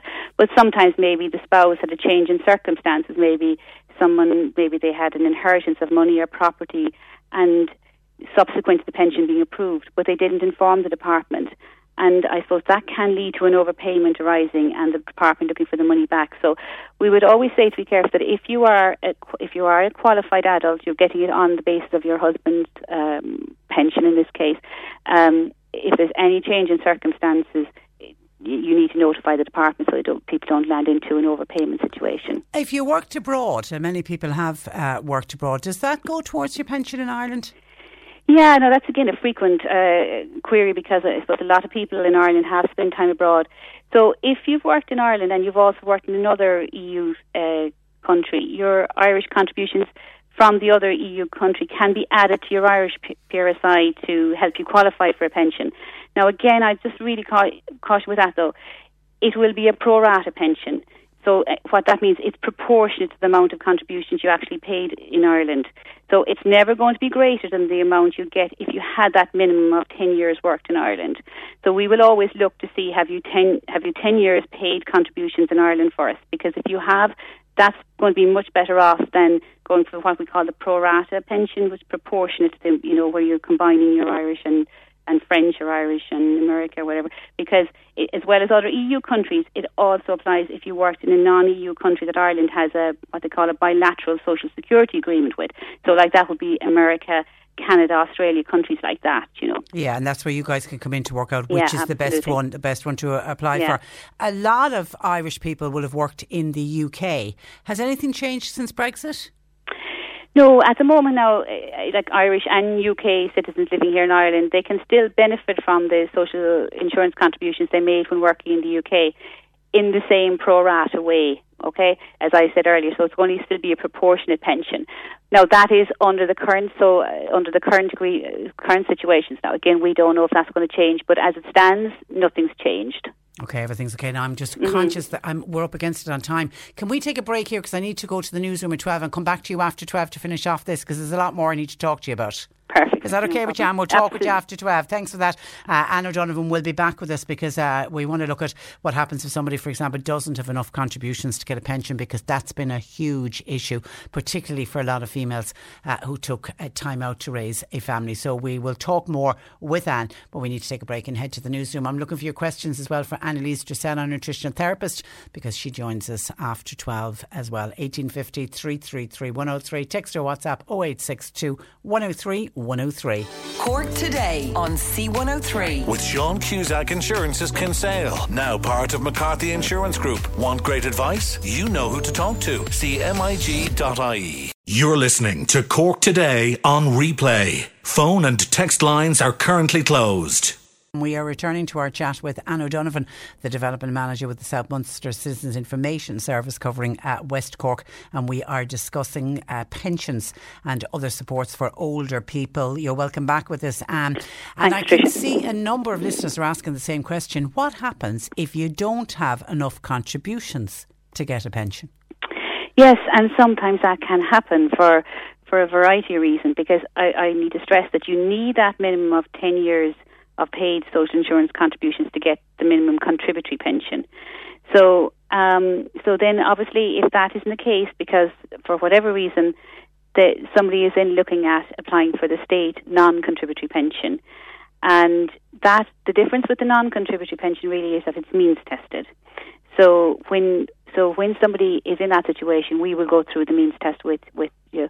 I mean, your own home is is is never taken into account in the means test, but uh, anything else, any other property that's owned, or any savings, also your partner's income, everything is looked at in the non-contributory pension. So, and that you know, at times, sometimes people are a bit alarmed about that and kind of concerned because they're not sure how that means test is going to work. But that's something we we can explain. Go through. But through but but if a person then did have savings or, or did have assets, I mean, is there a scenario that they could end up with no state pension? Well, no, it's not quite as cut and dried as that, really. So uh, there are some disregards. So a, a single person uh, straight off can have 20,000 euros of, of savings or capital and it's ignored, and it's double that for a couple. Uh, and as I said earlier, if the person owns their own home, the value of that is disregarded. It doesn't matter whether your house is worth a hundred thousand or a million. It, once you're, it's your own home and you're using it, you're living in it. It never comes into the, the means test.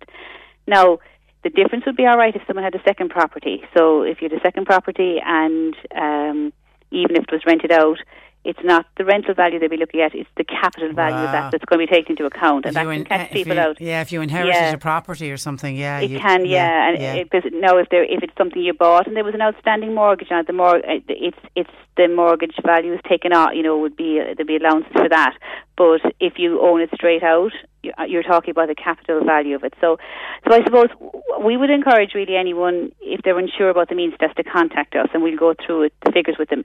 Because I mean, like there are a lot of different disregards, and even on the non-contributory pension, if somebody was working, say they were they they were employed, they could earn 200 euros a week from insurable employment and still be able to keep their their non-contributory say, pension. So it's not, you know, i i- it's it's not cut and dried. You know what I mean? So uh, yeah. we would uh, we would really urge people if they're in that situation to come and talk to us, and we'll explain the figures because it's um, Okay, and we know different. there was a lot of talk and debate about changing the age for the uh, state pension. Is that still going ahead? Well, yeah, you're right there. Now, currently, you you get your pension at 66. And and yeah, you're right because I mean the, it was due to rise to 67 from the 1st of January 2021, but then you might recall the government deferred this change, and um, a pension commission has been established to consider the change to the pension age, among other things. So for the moment, though, it remains at 66. Okay, but, but of course- it, it, it could change, but Yeah. at the moment it's 66. yeah. Okay, and of course, the big one with it being at 66, many people, their their place of employment will tell them that they must retire at 65. So Mm-hmm. they've got that year in between. Yeah, and, and, and what, yeah, that year between 65 and 66 is like a no man's land there. Yeah. But if you retire at, at 65, you may qualify for, there was a new benefit payment introduced which cover it kind of uh, bridges that gap between uh, 65 and 66. So to qualify for that uh, at 65, you must stop, have stopped work, and then there's certain PRSI contributions to be met. They're not too onerous. Um, and then the payment, it's similar to job seekers benefit. It's uh, around the same amount, 203 euros per week. But you don't need to be looking for work or signing on at your local Intreo centre. So, Yeah. You know, it, it's kind of, there, there's less conditions around it, really. Okay, and if that goes to 67, you'll be doing that for two years. But I- anyway, I expect so, yeah, yeah. Okay, listener says, could you ask uh, Anne, your guest, please, is there any chance somebody born in January of 1946 could claim extra credits? My old age pension is short by five euro. I was short two years of contributions for the full pension. Well, you see, if somebody has, I suppose, if somebody has the basic, they need to have the minimum 10 years paid. And then the only other thing, then they can, there is up to 20 years of home caring tax credits, but there are, there are sort of certain, um, um, conditions around that, you know, that you're caring for a child under 12. So one of the things, when I suppose I would really encourage that person to talk to us. Yeah. And we take, cause, I mean, because there's so many different things you need to look at. You need to look at, say, the age of their children when they were born. You also need to look when they were last in the compulsory system because you can make voluntary contributions if, if you meet certain conditions. But again, I, I really would need to talk to the person. Yeah, so I would, re- Okay. that, per- that person, I would say And- give them our number and get them to ring And us. this is somebody else I think that maybe needs to go into or make contact with their local citizens information. But this is an interesting one. Could you ask Anne, please, what the pension, what my pension situation is likely to be? I worked for six years and then I've worked in the home for the past 28 years. The reason I've been at home for 28 years, I've been caring for my children, but one of my children has special needs and therefore needs supervision 24 7. My husband has always had a good job during the duration of that time and will have a substantial pension shortly. However, we're about to get divorced, and I'm wondering what my own entitlement to a pension will be. yeah, again, I would really say to that person to to ring us because we would need, you know, because sometimes in divorce situations, pensions are part of the thing that are looked at as part of the settlement.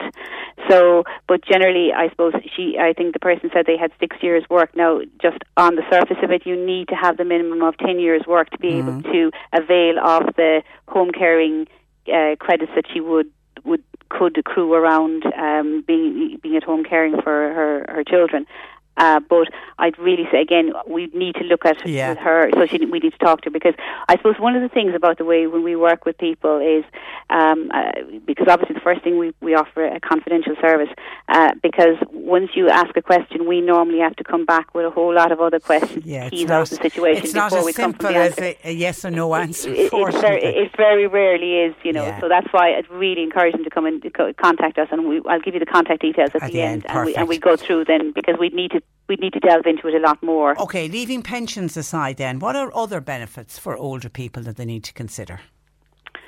Well, I suppose again, there there are various benefits that kick in when you're like uh, free travel. Say kicks in for is available for people for everyone aged 66 plus if they're a resident here in Ireland, and you can also look at extending your free travel to Northern Ireland through the Smart Pass. That's another uh, benefit for for over when you're over 66. Um, under certain circumstances, you can qualify for the household benefits package at 66. That's you know where you get electricity allowance and the free TV license. Now, if you're age 70 or over, you're entitled to claim the household benefits simply on the basis of being over 70. There's no more conditions around it, provided the bills are in your name and uh, it doesn't matter else who's living with you. Um, other things really, just there is a more generous means test for the over 70s medical card. So a single person can have a gross weekly income of 550 euros and a couple 1,050, which is much more generous than for people under 70. Mm-hmm. And the other thing, just to be aware, if one of the couple is aged over 70 and the other is under 70, they'll both be treated as being over 70 in the assessment, uh, provided now what is important is the person aged over 70 who applies. And oh, I suppose the other thing then is at, at 70 there's no charge for renewing your driving license, That's which is plus. One, one Yeah. of the pluses, but you can only renew your driving license for a short time. Isn't it over Yeah. 70? Yeah, that's right.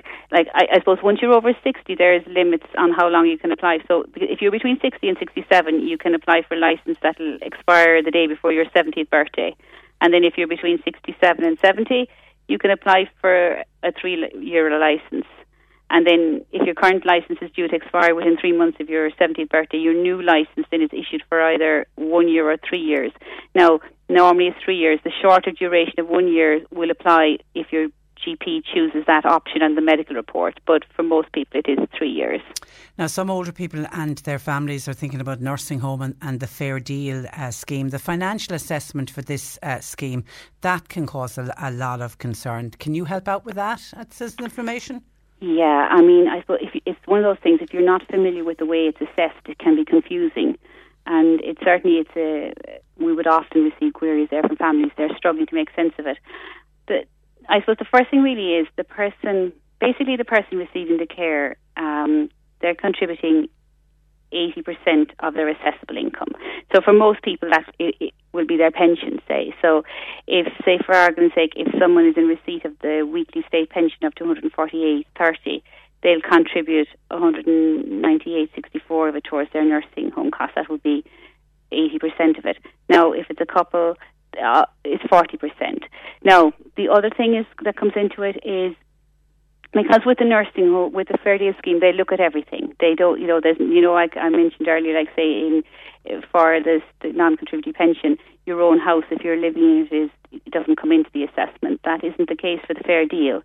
So, it, in addition, you they people are there's a charge of seven point five percent on any assets such as land or property, including the the the house The that someone lives in. Yeah. Now, uh, it's and again, all of these are halved if you're part of a couple.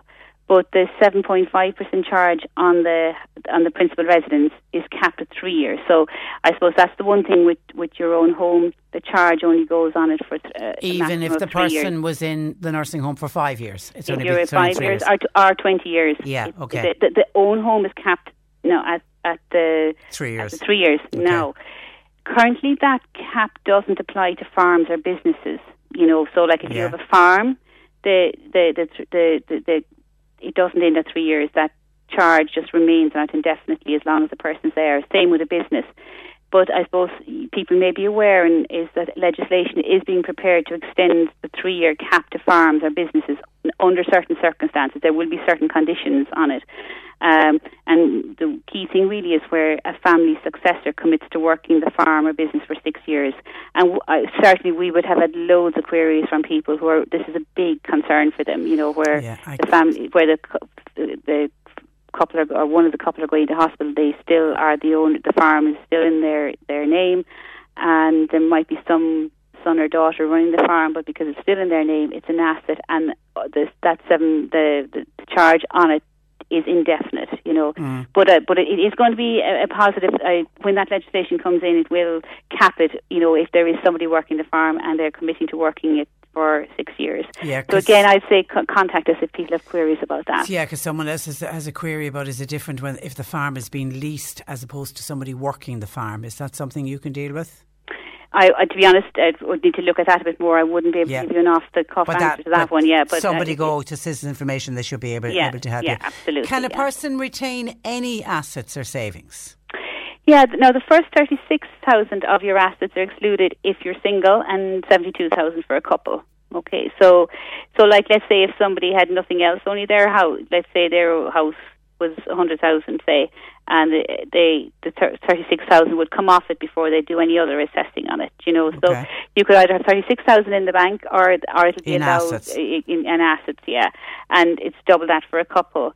And then um, now if your assets include your land and property, you can defer paying the 7.5% contribution.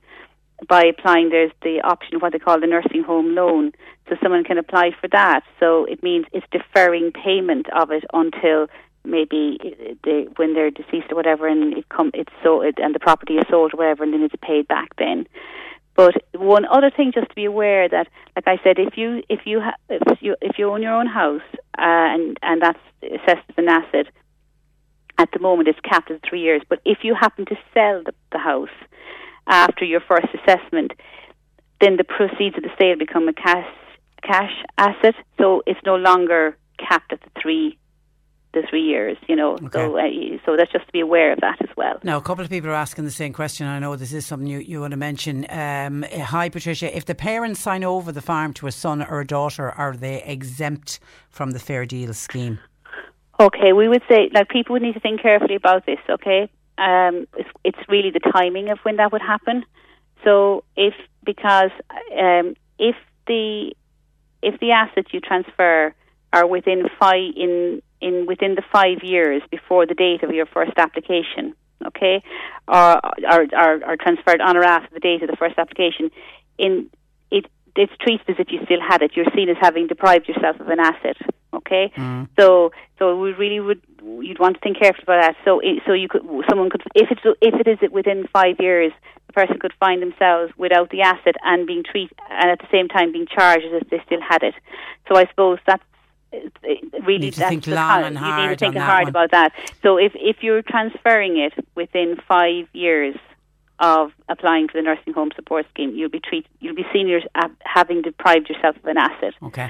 And now that's the same. If someone, you know, we talked about the non-contributory state pension earlier. It's the same thing with that. You know, they will go back five years, and if you've given away money or given away property, and it's seen as you were doing it so that you could you know you could um, get around the system. Get around the system. You're you're charged as if you still have it. You know, so you don't have you. You're the worst of worst yeah, of both yeah, worlds. Really, you don't have the asset, and you're being treated as if you do.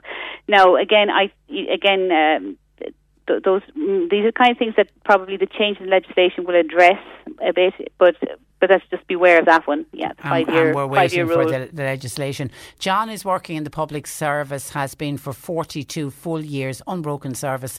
Uh, he's now aged uh, 61. He's planning to retire in the coming months. He's obviously taking early retirement from the public sector. How will that affect his state pension? Well, you see, it depends on. I suppose um, again, I would really urge John to contact us, but I suppose generally it would depend what contribution you're paying. If you're to to, to benefit from a state uh, pension, you need to be paying either Class A con- contributions or S, or, or, there's a few other, but A and A is for employees and S is self-employed. Now there are some other more minor ones as well, but A or S, most people pay one or the other. S if you're self-employed, A if you're an employee.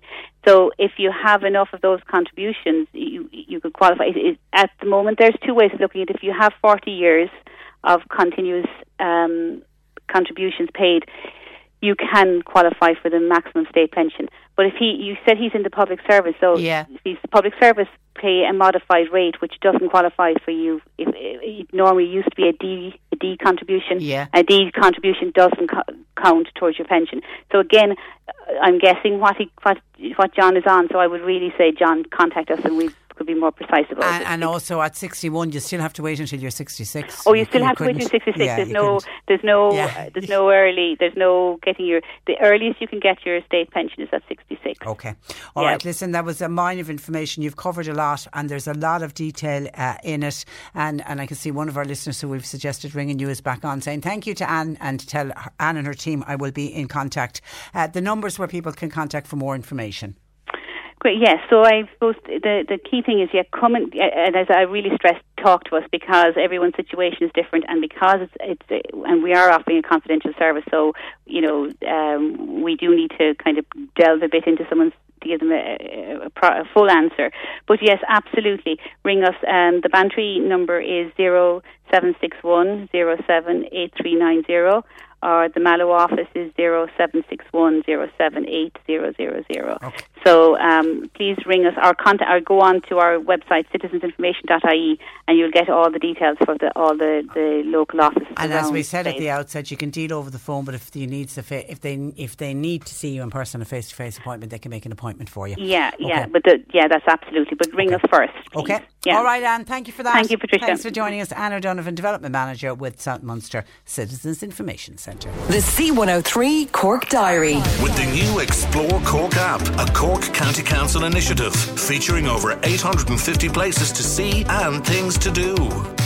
Adam Collins and Alan Cremen are taking part in the challenge of seven peaks in a week. They are starting next Monday, September the 11th, or next Saturday, sorry, September the 11th, and they're doing it for the West Cork Rapid Response and Pieta. To donate, you go to GoFundMe and follow their social media, which is at seven peaks in a week.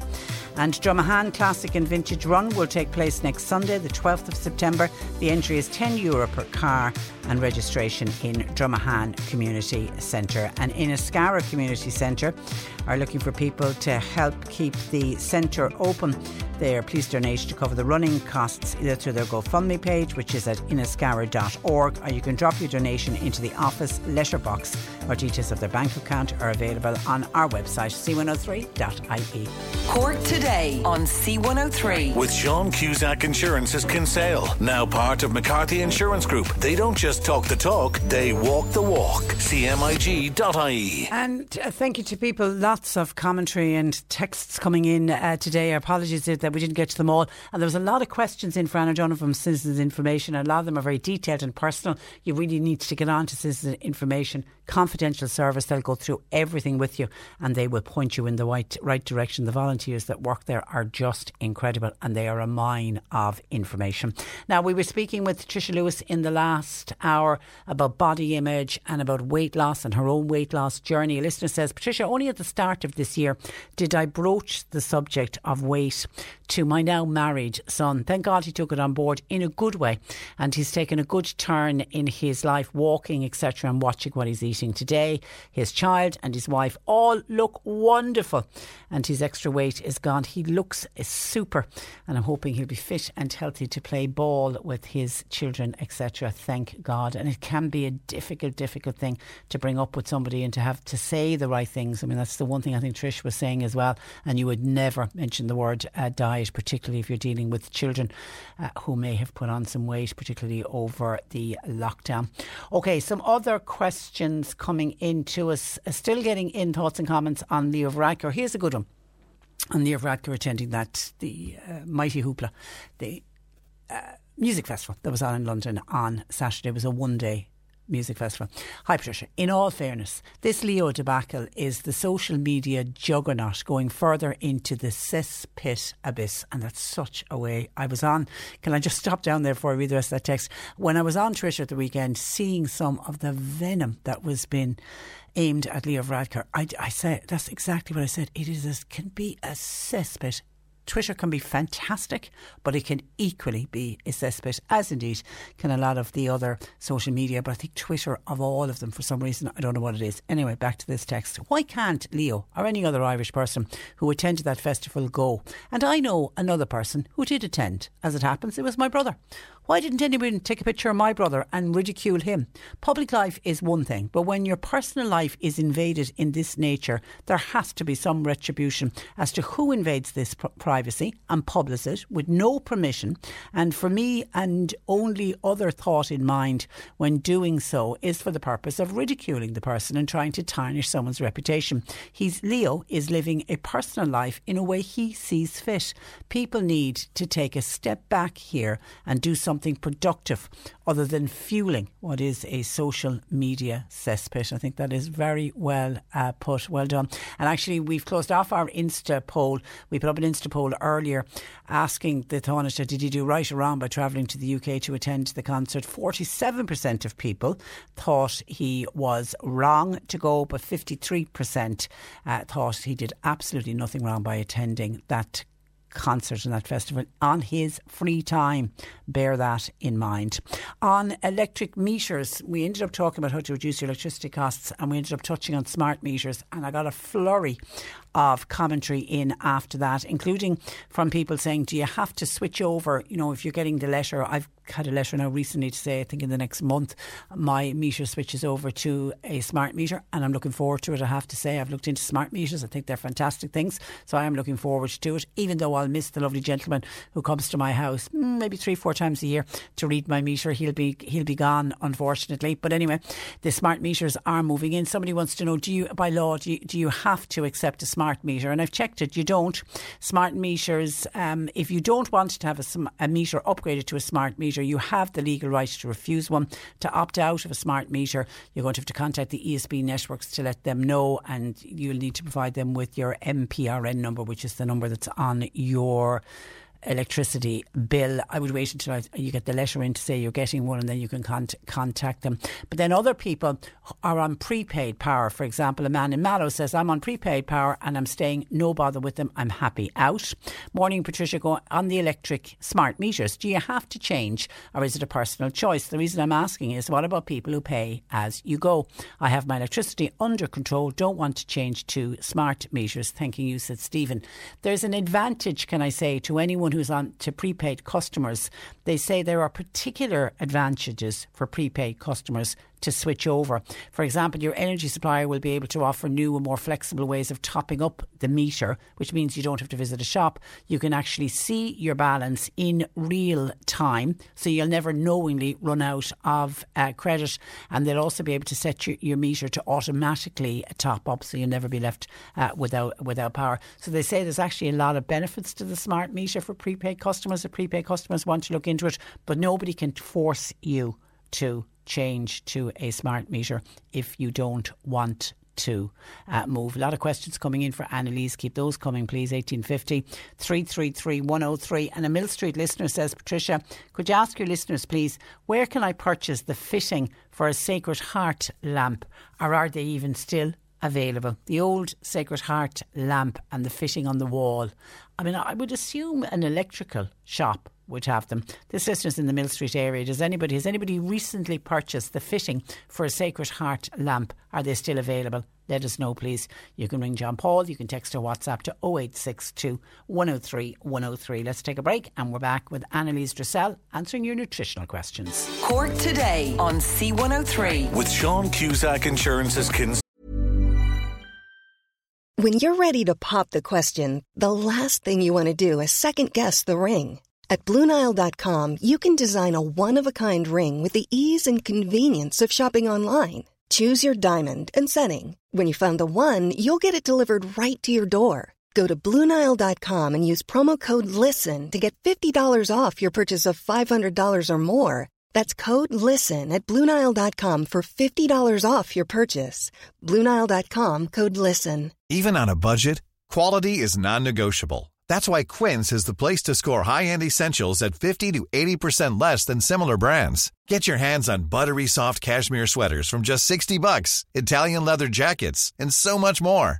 And the best part about Quince, they exclusively partner with factories committed to safe, ethical, and responsible manufacturing. Elevate your style without the elevated price tag with Quince. Go to quince.com slash upgrade for free shipping and 365-day returns. Hi, I'm Daniel, founder of Pretty Litter. Cats and cat owners deserve better than any old-fashioned litter. That's why I teamed up with scientists and veterinarians to create Pretty Litter. Its innovative crystal formula has superior odor control and weighs up to 80% less than clay litter. Pretty Litter even monitors health by changing colors to help detect early signs of potential illness. It's the world's smartest kitty litter. Go to prettylitter.com and use code ACAST for 20% off your first order and a free cat toy. Terms and conditions apply. See site for details. Sale. Now part of McCarthy Insurance Group. For motor, home, business, farm, life, and health insurance, cmig.ie. This is the Cork Today replay on C103. Annalise Dressel of the healthhubstore.com at the Health Hub Times Square in Ballincollig joining me this afternoon. Good afternoon to you, Annalise. Good afternoon, Patricia. Lots of questions coming in. Firstly, a listener in saying, a question for Annalise, please. Any tips for psoriasis? the skin disorder psoriasis? Yeah, it can, psoriasis is um, actually an autoimmune skin condition, Patricia. So it's not just about treating the skin when you're looking at psoriasis. You also need to work on the immune system. So what's happening is that for some reason the immune system has gotten a little bit confused and it's causing the cells of the skin to grow and divide more rapidly than usual. So psoriasis is usually you, they kind of get these formation of scaly plaques on the skin. And in my experience, a lot of people who suffer from psoriasis suffer from IBS. So often the inflammation is um, driving the immune system from the gut area. So a big thing is to try and get the gut right and to look at foods that could be causing intolerances. Um, so that would be the first thing I'd recommend. But then in terms of just pure skin support, there's a couple of things that can be very useful. The first thing I would recommend is a fish oil.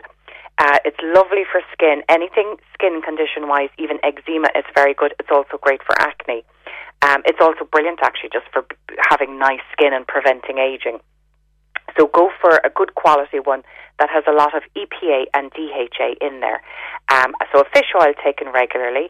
And then there is a cream and a supplement that you can take by a company called Viridian. And it's called Oregon, R-E-G-O-N, Oregon Grape Root Balm. So it's the balm that's made from the, the grapefruit tree. Um, and you can also take it in a supplement form. Actually, I've taken this before, Patricia, and I felt it was great for eczema, but usually I recommend it for psoriasis. And generally, what will happen is that you'll be able to get it under good control with both the supplement, taking it internally, and putting the balm on. And then when you have it control, under control, you can maintain it possibly just with the balm. So that's called Viridian Grapefruit Balm. Take the supplement and use the balm. Okay. Hi, Annalise. Uh, blueberries, bananas, uh, honey in your porridge in the morning is that good for you? Yes, definitely. Unless you're a diabetic, in which case the the fruit might be a little bit high in sugar. But blueberries, particularly, are very good for the eyes and the heart. That lovely purple pigment is great. Always think purple and red, um, yellow and orange are great for for the heart, for the vision. Um, so brilliant to have the blueberries. And bananas, I think, are great to give you a bit of energy and a natural form of sweetness as well. But some people do find them hard to digest. Mm. So if you're one of those people, leave it out and put in some other berries instead. Question for Annalise, please. Can I take vitamin D uh, and HRT while taking Revive? I've also been diagnosed with hemochromatosis which is the over thing of iron, isn't it? Yes, so hemochromatosis would be that you absorb too much iron from your diet. It's a genetic thing, and generally there is no need to treat it. Most people just give blood, and that manages it. But you might be careful, need to be careful about vitamin C rich foods, um, and definitely do not take a vitamin C supplement. But vitamin D is safe to take. It will be in the Revive Active. I think there's about a thousand IU's within Revive Active. So that is enough for most people, unless you know that your vitamin D levels are very low, a thousand IU's, and everybody should start taking it now in October, coming up to the winter. So if you're unsure, now would be a, um, a good time to have your your vitamin D checked because it'll be after the summer. Um, so you will know whether or not the summer has, you know, m- helped you take vitamin D from the sun. If your vitamin D level is low now, you need to supplement all year round because some people genetically are not efficient at making vitamin D from sunlight. Also, vitamin D is made from cholesterol. So if your cholesterol is very low because you're on a statin drug, it's possible you could be vitamin D deficient. And I think every single man, woman, and child in Ireland should be on vitamin D coming into the winter now with the new strains of we, COVID. Yeah, and we just don't get enough uh, sunlight. You're so you're so right. Uh, Frank was on. My wife suffers from a lot of kidney infections. The doctor has now told her that she's immune to the antibiotics that he's giving her. Any natural remedies that Annalise could suggest? Yes, and very successful natural remedies as well. So I have lots of customers who would have been on long-term antibiotics to manage kidney infections, and this works brilliantly. So it's a combination of different, three different things. The first thing is it's actually a sugar, which sounds like it shouldn't be good for your kidneys, but it is. It's a sugar called D-mannose, M-A-N-N-O-S-E. And what this does is it prevents the bacteria that cause infection from making a little spike, the spike protein that they need to hook in between cells and to get in. So if they can't get into the cells and hook on, they slide off and um, you know get um, removed from the body. So D-mannose is very good. Um, you need to take if you're treating something with D-mannose, like an infection or cystitis, you need a thousand milligrams three times a day. Um, and if it's maintenance, once a day is plenty. Then I would mix that with cranberry extract and uh, probiotic. And I love the Quest um, cranbiotics because it has both of them in there together. So that puts in the good bacteria, and once they can populate, they will naturally keep bad bacteria from being able to colonize. So it's good to have those in, and especially after long term antibiotics, they will have been destroyed. So the cranbiotics is your cranberry extract and your probiotics. So take both of those three times a day for treating an infection and then for maintenance both D-mannose and cranbiotics once a day. Okay, Paddy's had a scan done and it showed mucus tightening in his paranasal sinuses. What would you recommend to clear blocked sinuses? Okay, there's a couple of things. The first thing I suppose is most people would um, be familiar with this is the neti pot rinse. It's like a kind of a saline solution that you put into either a ceramic or a plastic bottle and you rinse it through the sinuses morning and evening. And the salt is very good for kind of killing off any bacteria, but it also is great to actually clear out mucus. The other thing you can do is you can do a steam inhalation with boiling water into a bowl and you could put in a few drops of oregano oil from the oregano plant and that is a fantastic natural decongestant but also very strong antifungal antibacterial um, so it's great for preventing infection. And then the last thing I'd recommend is the Dr. Clare Mucotone, which is full of herbs that are great for drying up mucus and also supporting the immune system to prevent infection. So I would take that for prevention. I would take it one um, five mils once a day, and then if you're treating, if you feel a cold or anything coming on, start on that. You know it, Patricia, yourself. It's absolutely yeah. disgusting, but it's very effective. Yeah, yeah. So three times Brilliant. a day for treatment. Okay, Mary, her husband uh, recently had his bloods done and it has shown high readings for uric acid. What could be done to reduce uric acid in the blood? Okay, so two things, Patricia. One is to try and target it with diet, and the second is with cherry juice. So, uric acid is a natural byproduct of the breakdown of purines. If you go onto Google and do a, a search for purine rich foods, P U R I N E, it'll come up with a whole list of foods that are high in purines. So they will be mostly things like um, meat, fish, beer, certain vegetables as well, um, offal is particularly high, like the heart and kidneys and liver, they would be particularly high. And what's wrong is that genetically you're just not very good at breaking it down and it raises and elevates uric acid levels in the blood. It used to be known as rich man's disease because you'd have got it from drinking wine and beer and meat. And in the olden days, only rich, wealthy people could afford to do that daily. The other thing then that's great for clearing uric acid from the blood is um, cherry juice. So preventatively, you need to take about a tablespoon of sour, and it has to be the sour cherry juice, in a pint of water and drink that every day. And I have lots and lots of customers that are gout free as a result of that cherry juice. So it works very well. Hi, uh, Patricia. My sister's stomach gets very sore and she can suffer from chronic flatulence. She has no appetite, and when she does eat, she ends up feeling unwell. She has been taking a probiotic, but that doesn't seem to be helping. What would Annalise suggest she also tries? There's lots of things that can go wrong with the stomach, Patricia. I nearly think the stomach kind of comes in three parts. So there's the bit from where you eat down into the stomach, and then there's the small intestine where you know, you do a lot of fat and protein and carbohydrate digestion. And then there's the large intestine where, you know, we get all the good bacteria and the final sort of remnants of digestion are going. So it could be going wrong any part in between. Now, probiotic is only going to work in the very last bit, the colon, by putting the good bacteria in. Whereas I, when I hear pain, if it's kind of a cramping pain, generally it could be as a result maybe of an ulcer if it's a burning pain, or it could be as a result of improper digestion, maybe with fats and proteins which would be more of a kind of um, instead of burning, it would be more of a cramp. So you could try a digestive enzyme that would help break down food a little bit more efficiently, especially if you get an awful lot of gurgling after eating. Um, that can help as well. And then if it's more of a burning pain, it possibly could be ulcer or inflammation from acid. So then you need to be you need to maybe take something like slippery elm and zinc carnosine to manage against the acid. And then if none of those work, maybe look at the foods because a lot of the time food intolerance will cause pain after eating. Uh, for example, eggs for me now, um, I'm very intolerant to eggs. So if I take if I have egg within the space of a couple of hours, I'm in trouble. So you could maybe start keeping a food diary and see can you tie it down to any particular type of with, food. With me, weirdly enough, it's onions. And I love onions. Yeah. and I love them as well, Patricia, and garlic. That's actually very common. Yeah. Onions, garlics, and apples, uh, which you would think would be very healthy, they're very high in a particular kind of fibre that can get fermented and cause a lot of kind of trapped wind and build up, and for a lot of people, indigestion.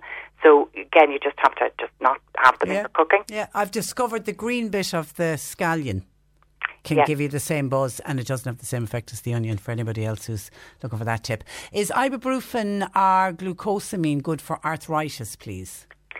So the ibuprofen is what we call a non-steroidal anti-inflammatory. So it's a drug that's not a steroid drug that can help manage inflammation, and it is very good for immediate pain relief. But the problem with those is that in the long term, they're very, very damaging to the gut.